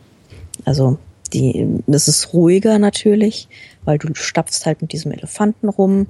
Maximal trötet einer irgendwie, weil er gerade lieber fressen will. Ähm, so ein Elefant ist relativ beschaulich, stapft so ziemlich langsam vor sich hin und es ist ganz ruhig in diesem Wald und du hörst nur den Elefanten stapfen, es ist neblig, ähm, es ist unglaublich feucht und nass. Du denkst, es regnet, aber es regnet überhaupt nicht, sondern es ist einfach, die Luft total fett und wassergesättigt und ähm, du läufst da halt wirklich durch und hast so ein bisschen das Gefühl von Jurassic Park so. Und ähm, da kommt dann aber kein kein Tyrannosaurus oder sowas, sondern da kommt dann das Rhinoceros. Mhm. Also der Tiger, den gibt's da angeblich auch, aber den Tiger sieht man nie. Also beziehungsweise sehr, sehr selten. Aber das Rhinoceros sieht man und wir haben eine ganze Rhinoceros-Familie getroffen und die standen da relativ gechillt, irgendwie so auf fünf Metern Entfernung, haben gedacht, ja, ist ein Elefant. Und Super. die kann man dann halt so beobachten, wie sie da friedlich vor sich hin grasen. Sind so, Und, so äh, Elefanten eigentlich langsam oder schnell? Die trotteten eigentlich relativ gechillt durch die Gegend. Also, so können dass man nebenher gehen kann, sozusagen? Oder schneller, oder? Nö, da kannst du schon nebenher gehen. Mhm. Ja, ja, das ist, ähm, also ich glaube, die setzen sich nicht unbedingt so oft in Bewegung. Okay. Also äh, klar können die, aber so, ich glaube nicht grundlos. Mhm. Ja. Nee, die sind, das ist alles wirklich ziemlich entspannt. Ähm, und ähm, ja, also ich bin ja momentan so ein bisschen Safari geschädigt, aber das war nochmal wirklich sehr, sehr schön. Ich habe nämlich noch nicht von Südafrika erzählt, ne? Das haben wir irgendwie übersprungen, aber Oh, wir haben egal. Südafrika übersprungen? Mhm. Hui. Da müssten wir vielleicht nochmal über Südafrika reden, ein andermal. Ja, ja, da muss ich aber ein bisschen anders. Also da kann ich nicht so schöne, entspannte Dinge, also ich weiß nicht, egal. Ähm, deswegen, ich habe da irgendwie gerade die letzte Reise, Südafrika war ja drei Wochen vor Nepal, habe ich irgendwie damit zugebracht, zehn Stunden pro Tag irgendwie in die Landschaft zu starren und auf Tiere zu warten. Und äh, insofern war ich eigentlich eher so ein bisschen so, äh, Elefantensafari, nicht schon wieder. Aber ich muss sagen, das war wirklich, das war wirklich, wirklich toll. Also klingt so ein bisschen infantil, aber ich fand's richtig super. Also die Stimmung dort in diesem Wald ganz morgens früh und alles neblig und so und die ganzen Viecher hauen nicht vor dir ab. So gefleckte Hirsche gibt's auch noch, die so dann so neben einem hertrotten. So. Und in Südafrika Also, hast du, da, da hast du dann Savanne und äh, guckst in die Ferne oder wie stelle ich mir das Ja, vor? also ich war ja in der Kalahari. Ne? Aha. Das ist schon äh, eher eher so Ödnis. Okay. Da steht nicht so viel. Ist ja auch Das- blöd, wenn dir dann noch versprochen wird, du siehst Tiere und dann kommen keine. Äh, das, äh, ja. Ja, irgendwas siehst du immer, ne? ja, gut. Ja. Ja. Aber nicht das, was du dir erhofft hast, wahrscheinlich. Ja, also wir haben, sind irgendwie tagelang rumgefahren und haben nach diesem scheiß Löwen geguckt. Ja, ich glaube, das muss ich doch nochmal erzählen. Ja, ja ähm, man kann dort auch das kleine Dörfchen besuchen in der Nähe der Lodge. Und ähm, wir wollten unbedingt ins Dorf. Und dann haben sie gesagt, ja klar, fahren wir auch mit euch nochmal ins Dorf. Und ähm, da haben wir uns, haben sie so ein paar Ochsenkarren gemietet und haben uns dann mit Ochsenkarren ins Dorf gebracht. Und so einige aus unserer Gruppe dachten so, oh Mann, Touri-Scheiße, ja. Jetzt wirst du hier mit so einem Ochsenkarren rumgefahren. Sag mal, äh, ja, ein bisschen, bisschen, bisschen komisch. Also kommst dir vor wie irgendwie, ich fahre auf die Kirchweih mit dem, also ganz seltsam. Und äh, dann sahen wir aber irgendwie diese Ochsenkarren in jedem Vorgarten stehen und jeder, der uns entgegenkam, hatte auch entweder ein Fahrrad oder ein Ochsenkarren. Und dann haben wir so langsam kapiert, so, hm, das ist ja eigentlich echt so üblich. Also hier fährt jeder mit dem Ochsenkarren. Also alle. Also ausnahmslos so ähm, fahren Ochsenkarren, transportieren ihr Heu mit dem Ochsenkarren, transportieren ihren Hausstand mit dem Ochsenkarren. Ähm, ist natürlich auch irgendwie in der Fuel Crisis deutlich äh, angenehmer als mit irgendwelchen Autos oder sowas, die man Wobei dann ja lästigerweise noch- tanken muss. Ja, klar, aber da hat jeder ein Feld und es gibt überall riesige Heuhaufen und sowas. Also so ein, so ein Ochse ähm, ist, den, den, den kriegst du schon auch irgendwie ich meine, Wasser gibt's dort massenhaft, Gras gibt's dort massenhaft und Mhm. schon, schon ist der Ochse verpflegt. Und Viecher hat eh jeder, Ziege hat jeder, ähm, die laufen so mit. Also, und das sind sehr hübsche Ochsen dort. Ausnahms, also wirklich hübsche Ochsen. Wie, wie unterscheidet sich denn ein hübscher Ochse von einem hässlichen Ochsen?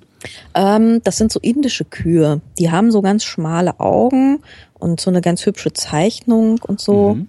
Also die sind, die sind wirklich so von der Farbgebung her auch sehr hübsch. Also ich habe auch welche gepostet auf Twitter und auf Instagram.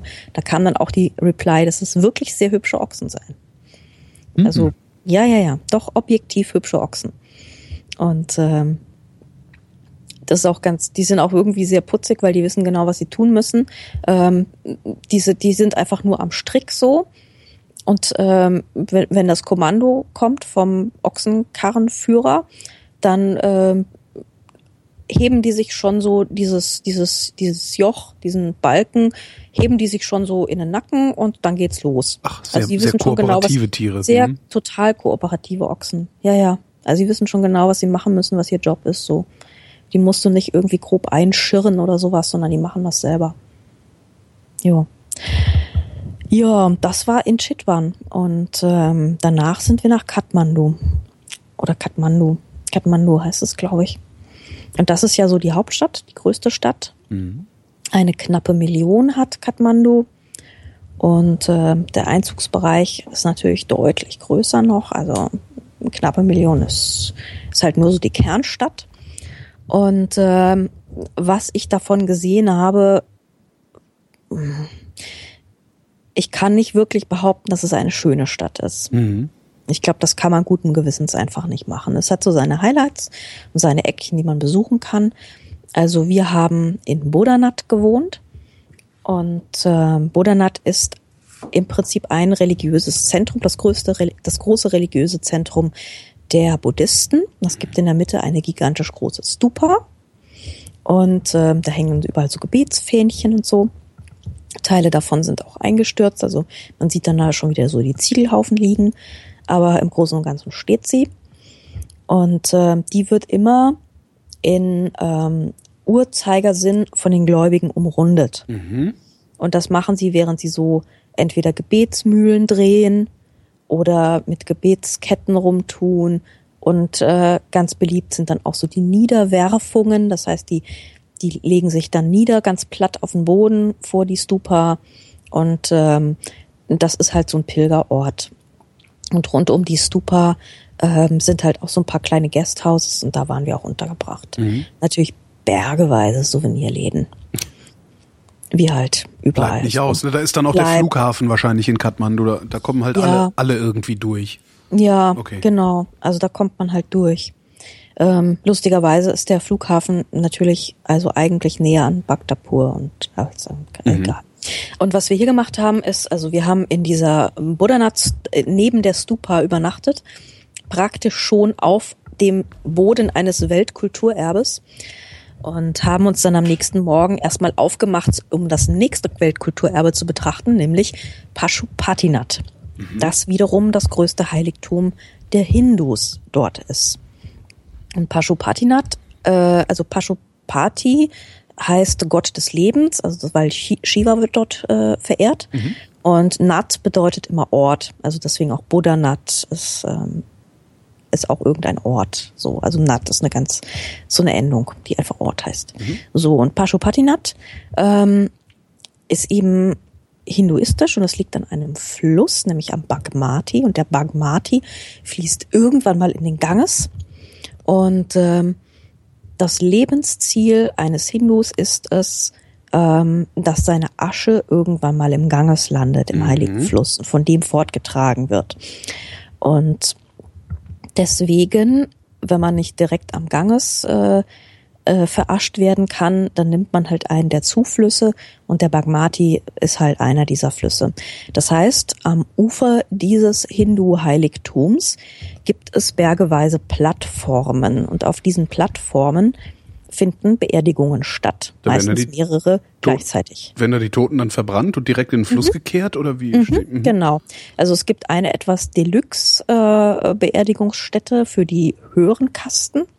Und dann so die, die Massenplattformen, die sind nicht ganz so hübsch, äh, für die niederen, für das niedere Volk. So. Normalerweise ist das so, die Leute werden ähm, gebracht, so bald wie möglich, sobald sie irgendwie tot sind. Ähm, dann kommen da die ganzen Angehörigen. Meistens sind es nur die Männer. Bei einigen Minderheiten dürfen auch die Frauen mit dabei. Aber üblicherweise bleiben die zu Hause und trauern. Und ähm, dann kannst du dort halt, also es ist eine, diese Stelle kann man auch nur als Hindu betreten. Und ähm, die, äh, das kannst du aber vom gegenüberliegenden Flussufer kannst du das alles recht genau beobachten. Mhm. Also die Toten werden dort gebracht, hingebracht, dann äh, kannst du dir Holz kaufen und Stroh. Wenn du ein reicher Mensch bist, dann kaufst du dir noch schönes duftendes Sandelholz. Mhm. Ähm, dann werden die Toten entweder mit Wasser besprenkelt oder ihre Füße werden gewaschen an der Deluxe-Begräbnisstätte, wo die Brahmanen, die höheren Stände sind, da gibt es auch so eine Rampe, wo du den Toten hinlegen kannst, damit du ihm die Füße am Fluss waschen kannst, recht bequem. Und ähm, dann werden die auf den Holzstapel gelegt und äh, in ein orangenes Tuch werden sie gewickelt. Und ähm, dann kommt im Fluss gewaschenes, also nasses Stroh obendrauf weil ähm, die sollen ja nur so wegverglimmen und da sollen nicht die hohen Flammen schlagen. Mhm. Deswegen nasses Stroh obendrauf. Und dann gibt es eine, eine Mörderqualmerei, aber du hast halt keine hohen Flammen. Und dann glimmt dieser Holzstapel so für zwei, drei Stunden oder so vor sich hin. Und äh, die Trauernden stehen halt nebendran und äh, ja, verabschieden sich. Und wenn das Ganze abgebrannt ist, dann kommt jemand und schiebt das in diesen unfassbar verdreckten Fluss. Mhm. Dann wird das Ganze weggespült und landet hoffentlich irgendwann mal im Ganges. So, so ist der Plan. Und rund um den Fluss finden dann aber auch irgendwie Picknick statt und äh, irgendwie hatten wir da äh, seltsame Szenen, da wurden dann Leute irgendwie rasiert und andere haben irgendwie ihr Essen aufgebaut. Also das ist so, es ist wirklich Öffentlichkeit, in der da bestattet wird. Also ja. das ist nichts Intimes oder sowas, sondern es ist Familie neben Familie neben Familie. Und am gegenüberliegenden Flussufer ist eben das Picknick mit Aussicht auf Live-Leichenverbrennung. Live ja. So, ja. Also das ist irgendwie alles so sehr, sehr nah aneinander. Da ist also, der Tod ein bisschen dichter am Leben als bei uns. Ja, ja, ja, eindeutig. Also ich meine, da wird ja auch das Schaf irgendwie mitten in der Straße geschlachtet. Mhm. Und ähm, da wird dann halt auch der Tote so am Fluss verbrannt und äh, gegenüber wird flaniert und spaziert und so. Ja, also das ist sehr, sehr unmittelbar und sehr dicht. Das muss man, muss man aushalten können, aber ja. Ja. Wenn ich, wenn ich dahin fahren wollen würde, wie lange würde ich idealerweise fahren? Klingt so, als würde so eine Woche reichen. Mm, es kommt immer drauf an, wie, wie, wie, wie, chill, wie chillig du das angehen willst. Mhm. Ne? Also ich glaube, dass man, wenn man wirklich jemand ist, der, der diese Tempel mag und sowas, du kannst da ja echt viele, viele, viele Zeiten verbringen. Also allein in diesem Kathmandu-Tal, wo auch Buddha-Nath liegt, da liegt noch eine dritte Stadt, ähm, die auch noch Königsstadt war also ich glaube, wenn du da Kulturgüter angucken willst, kannst du echt, also da kannst du viel Zeit dort verbringen. Mhm. Ähm, das ist äh, ja, also so eine Studiosusreise kann da sicherlich 10, 15 Tage locker okay. äh, durch die Gegend touren. Würdest du da auch alleine hinfahren? Also würdest du empfehlen, dass man da alleine hinfährt, um sich umzugucken, oder ist es sinnvoller, das mit so einer Reisegruppe zu machen? Mm, also ich glaube, wenn du in den Städten bist, ist es überhaupt kein Problem. Also es ist nicht so, dass es irgendwie unsicher wäre oder viel Kriminalität gäbe. Überhaupt nicht. Ich habe mich total sicher gefühlt die ganze Zeit. Also das Gefährlichste, was mir begegnet ist, sind ähm, nachts, wenn die Straßenhunde irgendwie, die fühlen sich dann stark und so, weil mhm. nachts gehört ihnen die Stadt. Ähm, also das, das, das war das einzige Mal, wo ich dachte so, oh, Köter, sei mal ein bisschen leiser und fechte dein Revier nicht hier aus Das ist wirklich, also das ist wirklich händelbar. Den kann man auch aus dem Weg gehen, wenn man ihn nicht will. Ähm, aber ansonsten hatte ich irgendwie nie das Gefühl, es ist irgendwie bedrohlich oder es gibt Kriminalität oder sowas. Ich meine, klar, wenn du in Kathmandu bist, im, im, im Touristenviertel, im dicksten Touristenviertel, Tamil heißt das, ähm, das sind 150.000 Straßenhändler. Da guckst du natürlich, wo dein Portemonnaie ist. Aber das, ja, aber das ist machst du in normal. Frankfurt und in Berlin genauso. Genau. Also das machst, da, das machst du eigentlich überall und ähm, aber es ist nicht nicht irgendwie, ähm, dass man da Angst haben müsste. Ich habe da auch überhaupt nirgendwo Angst gehabt oder so. Und ich glaube, wenn man da, ähm, das Problem ist halt wirklich die Infrastruktur. Du hast halt momentan keine. Und es ist nicht so simpel, von äh, Stadt zu Stadt zu kommen. Und ähm, die, also es gibt dort noch, theoretisch gibt's natürlich Busse, aber momentan halt auch nicht so richtig. Mhm. Und ähm, das müsste sich halt erstmal wieder so ein bisschen einpegeln. Und ähm, bis die Infrastruktur wieder läuft, würde ich sagen, bist du mit einer Touristengruppe erstmal sicherer. Ja. Also da weißt du, dass du den, das Benzin kriegst und dass du dann auch irgendwie fortkommst. Ja. Aber ähm, ansonsten, also wenn du, wenn du irgendwie 25 bist und abenteuerlustig, kannst du dann natürlich auch trampen. Also klar geht das. Aber ich würde es halt nicht machen. Du sagtest, du sagtest eben, eins musstest du noch erzählen. Eins muss ich noch erzählen? Ja, irgendwie hast du gesagt, eins muss ich, und dann habe ich dich mal wieder unterbrochen, weil ich hier stehe. Ah, genau. Ähm, ähm, ist nämlich ganz lustig an diesem Tempel, an diesem Hindu-Heiligtum, da sitzen nämlich auch immer so Sadhus rum. Äh, Sadhus sind ähm, so heilige Männer, mhm. Die wenn sie ihr Erwerbsleben hinter sich gebracht haben, äh, entsagen sie allen weltlichen Genüssen und äh, polieren nochmal so ein bisschen das Karma auf und ähm, leben dann eben so irgendwie eremitisch oder so vor sich hin. Ja. Und die sitzen dann in diesen Heiligtümern rum, ähm, sehen sehr pittoresk aus, weil meistens irgendwie in orangen Tücher gehüllt und bemalt und mit riesig langen Dreadlocks und langen Bärten und Ketten behangen und so. Und äh, wenn du die erstmal triffst, dann gucken sie immer weg und wollen nicht fotografiert werden. Mhm. Der Trick ist, du musst ihnen ein Scheinchen geben. Und zwar möglichst so, dass sie deine Hand nicht berühren. Ähm, und sobald sie eine kleine Spende bekommen haben, sind diese Sadhus die gechilltesten und kooperativsten Menschen der Welt. Aha. Und ähm, die leben nämlich mehr oder minder als Fotomotive dort. Also sie wissen, dass sie pittoresk aussehen und sie wissen, dass jeder ein Bild von ihnen haben will.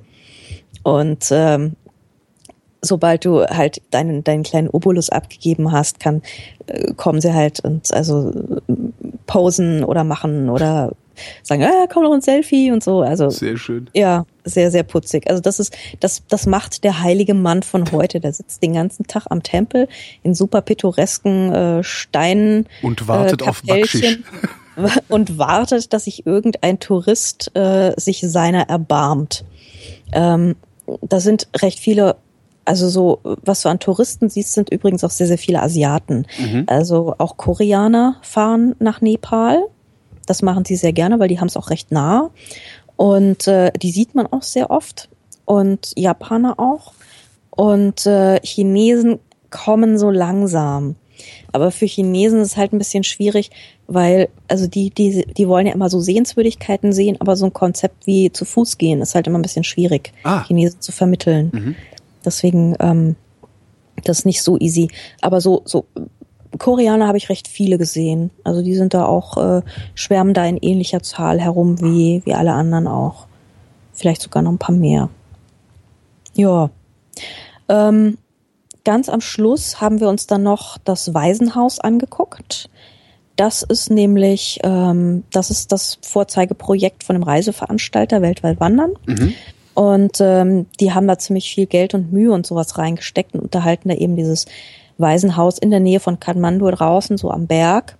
Und ähm, da sind dann irgendwie so, ich glaube so 30 Kinderchen oder sowas, die halt aus schwierigen Familien kommen und ähm, halt irgendwie aus ihren Verhältnissen raus müssen und ähm, die dort halt irgendwie unterkommen können und die waren alle auch relativ fröhlich und haben also die ganze Zeit für uns gesungen und so. Aber Das Waisenhaus ist ziemlich übel getroffen beim äh, Erdbeben. Und die müssen sammeln momentan, um neue Häuser zu bauen, also neue Schlafräume und haben momentan so Hütten und äh, mit so Stockbetten drin. Mhm. Und irgendwie dachten wir so, Moment, so viele Kinder, so wenige Stockbetten, äh, bis die uns dann halt irgendwie gesagt haben, ja, wir schlafen halt zu zweit im Stockbett. Ui. Und das sind halt echt enge Betten, ja. Du denkst so, ah shit. Ja, wenn sich also umdrehen ist halt nicht oder mhm. nur mit Verabredung. Also und auch irgendwie so überhaupt kein bisschen Raum für für irgendwie persönliche Sachen oder sowas. Also das war schon wirklich sehr sehr krass zu sehen, wie wenig die Kinder dort haben, wenn du so in so einem Waisenhaus bist. Also ich meine, die hatten alle zu essen und die hatten anzuziehen und die gingen in die Schule und die waren auch irgendwie so versorgt und so, ne? Mhm. Aber ähm, da sieht man halt schon, dass äh, wir halt echt viele Luxusprobleme haben. Also es ist schon, äh, ja, also da beschwere ich mich schon, wenn meine Decke nachts ein bisschen klamm ist und, ähm, und freue mich über die Wärmflasche, ja, und äh, die pennen da irgendwie so zu zweit. Das ist schon krass. Ja. Ja, aber das ist halt so das, was der Reiseveranstalter macht. Das ist aber auch relativ üblich. Also viele Reiseveranstalter, die in Nepal irgendwas machen, die dort äh, dieses Land äh, bereisen und dort also bereisen veranstalten, viele haben irgendein Projekt, mhm. um das sie sich kümmern. Ist ja auch gar nicht schlecht. Ist also überhaupt statt einfach schlecht. nur äh, ja. Reisegruppen abzuladen, Geld dazulassen und wieder zu gehen. So sinnvoll, mhm. wenn du dann irgendwie so ein bisschen was Nachhaltigeres da auch äh, dich genau. nachhaltiger äh, äh engagierst. Himmel. Ja. Genau. Ja. Nee, also ist auch total gut und jetzt planen sie noch eine Schule und so. Also ähm, da, da passiert schon einiges, aber es ist natürlich rasend schwierig in so einem Land, wo du halt echt nicht weißt, wo du den nächsten Ziegel herkriegen sollst. Mhm. Ne? Also es gibt halt. Und, und einfach Ziegel importieren geht nicht? Äh, ja, mit ja. kannst du natürlich, aber ähm, wenn der Laster schon nicht fährt, um das äh, um den, also wenn du schon kein Benzin für den Ziegellaster hast, weil der äh, Tanklaster nicht kommt, mhm. ja, dann kriegst du natürlich auch keinen Ziegellaster. Ja, also, stimmt. Es, äh, es hängt halt einfach an, an, an sehr vielen grundsätzlichen Dingen, mhm. nämlich dass einfach Transport nicht funktioniert oder nur sehr, sehr eingeschränkt funktioniert momentan. Aber die Nepalis sind momentan der Überzeugung, sie müssen da jetzt durch. Also man, man hat so ein bisschen so ein so ein Durchhalte, äh, also es ist nicht so, dass sie da rumsitzen und jammern oder so. Mhm. Dann denken so, nee, das müssen wir jetzt mal aushalten, da müssen wir jetzt mal durch. Und dann haben wir aber irgendwie, dann, dann, dann ist die Scheiße mal geregelt, ja. Ähm, und wenn, wenn China dann vielleicht noch irgendwie mal in die Pötte kommt, dann haben sie vielleicht auch noch einen anderen Vertragspartner als nur Indien, die mhm. einen dauernd irgendwas abpressen wollen. Ähm, ja, also es ist. Gibt es denn da irgendwie so Bodenschätze oder sowas, auf die es die äh, Nachbarländer abgesehen Ach, haben könnten? Nicht so wirklich. Hm. Also China und Indien sind auch ehrlich gesagt ziemlich froh, dass sie keine gemeinsame Grenze da haben, weil das ah, eine ist Pufferzone die, sozusagen. Ja, ja, ja, okay. das ist Pufferzone. Die sind sich nicht so, also waren sich noch nie so grün. Und ähm, dass die Nepalis jetzt anfangen mit den Chinesen zu verhandeln, ist, das äh, sieht Indien auch nicht gerne. Also das finden die eigentlich eher ziemlich scheiße. Und ähm, ja, also muss man halt gucken, wie das Ganze jetzt ausgeht. Also Nepal sitzt das jetzt aus, ist fest entschlossen. Mhm. Ähm, ich habe jetzt so ein bisschen rumgegoogelt, ähm, ob es da irgendwas Neues gibt. Es gibt so ein paar, so dass diese Widerstandsgruppen irgendwie sich gerade nicht mehr so richtig also nicht mehr alle sich so grün sind. Und dann gibt's irgendwie doch wieder ein paar Stimmen im nepalesischen Parlament, die sagen, vielleicht sollten wir doch dieser Minderheit ein bisschen entgegenkommen. Also es, es passieren so ein paar kleine Sachen, aber derzeit ist nicht abzusehen, dass diese Sperre sofort aufgehoben ist. Aber man merkt natürlich sofort, wenn eine Benzinlieferung kam, es sind halt gleich die Straßen voll. Ja. Auch also, schön das ist total, es ist natürlich relativ gechillt, wenn, wenn kein Benzin da ist. Mhm. Das ist halt scheiße für die Leute, aber ähm, wenn du, wenn du Tourist bist, ist es ganz geil eigentlich. Dann würdest du dir sowas für zu Hause auch wünschen, ne? ab und zu mal Benzinknappheit, ja, damit Ruhe bisschen, auf der Straße ist. Ja, aber so ein bisschen Fahrverbot, so ist schon mal ganz gut. Ja. ja. Nee, also ich fand es ein wahnsinnig interessantes Land. Mhm. Also wenn man, ich finde es ja eigentlich auch schon einen Reisegrund, dass ein Land interessant ist. Ja. Ähm, es muss nicht immer irgendwie große Aktivität dort stattfinden oder es muss auch nicht immer einen Strand geben und es muss auch nicht immer irgendwie was weiß ich was geben, was man was man dort was man dort tut, mhm. sondern mir reicht es ja meistens einfach irgendwo spazieren zu gehen, wo ich genug Dinge sehe, die anders sind als zu Hause. Ja, und das hast du da mit Sicherheit, außer das Südtirol. Man, ja, ja, ja. Nee, also auch die Berge sind ja schon ganz nett. Ich bin jetzt halt nicht der größte Wanderer der Welt. Mhm. Wenn man da ein bisschen affiner ist als ich, dann hat man da durchaus auch Spaß. Aber ähm, ich muss sagen, Bhaktapur ist wirklich sehenswert. Also da bin ich echt froh, dass ich das mitbekommen habe. Ähm, und da kannst du halt wirklich, also wer, wer fotografieren will zum Beispiel, hat in Bhaktapur echt ein Paradies. Mhm. Also ich hat, ich fühlte mich dort ausgesprochen wohl, weil du kannst halt alle drei Meter bleibst du stehen, da ist ein Motiv. Also wenn du gerne fotografierst, fahr nach Bhaktapur. Das kann man wirklich so, so simpel sagen. Das ist wirklich grandios. Ähm, ansonsten, ja, äh, ich find's interessant. Ich find's wirklich wahnsinnig interessant. Und ich setze mich auch gerne Dingen aus, die ich nicht verstehe. Mhm. Also so seltsame Hindu-Verbrennungsriten in aller Öffentlichkeit oder sowas. Ja, ja das fängt ja schon bei der Schrift an. Die haben ja auch eine andere Schrift als wir, ne? Ja, aber das Alltagsenglisch ist dort sehr ausgeprägt. Okay. Also es ist nicht so wie in China, wo du die ganze Zeit denkst, ah, wo ist hier das Klo, ich kann nichts lesen, sondern ähm, es steht sehr viel in Englisch an. Auch so die ganzen alltäglichen Sachen stehen überall in Englisch an. Ah, okay, man geht also, also nicht verloren. Ja, nee, überhaupt nicht. Also hm. du gehst nicht verloren. Es kann sein, dass du ein bisschen länger am, am Straßenrand stehst, weil, weil nichts fährt. Aber du gehst nicht verloren, also das nicht. Und so ein bisschen, also die Leute sprechen besser Englisch als ungefähr 95 Prozent aller Japaner. Und in Japan bin ich auch nicht verloren gegangen. Andrea ja. Diener war in Nepal. Vielen Dank für das Gespräch. Dankeschön. Und euch danken wir für die Aufmerksamkeit.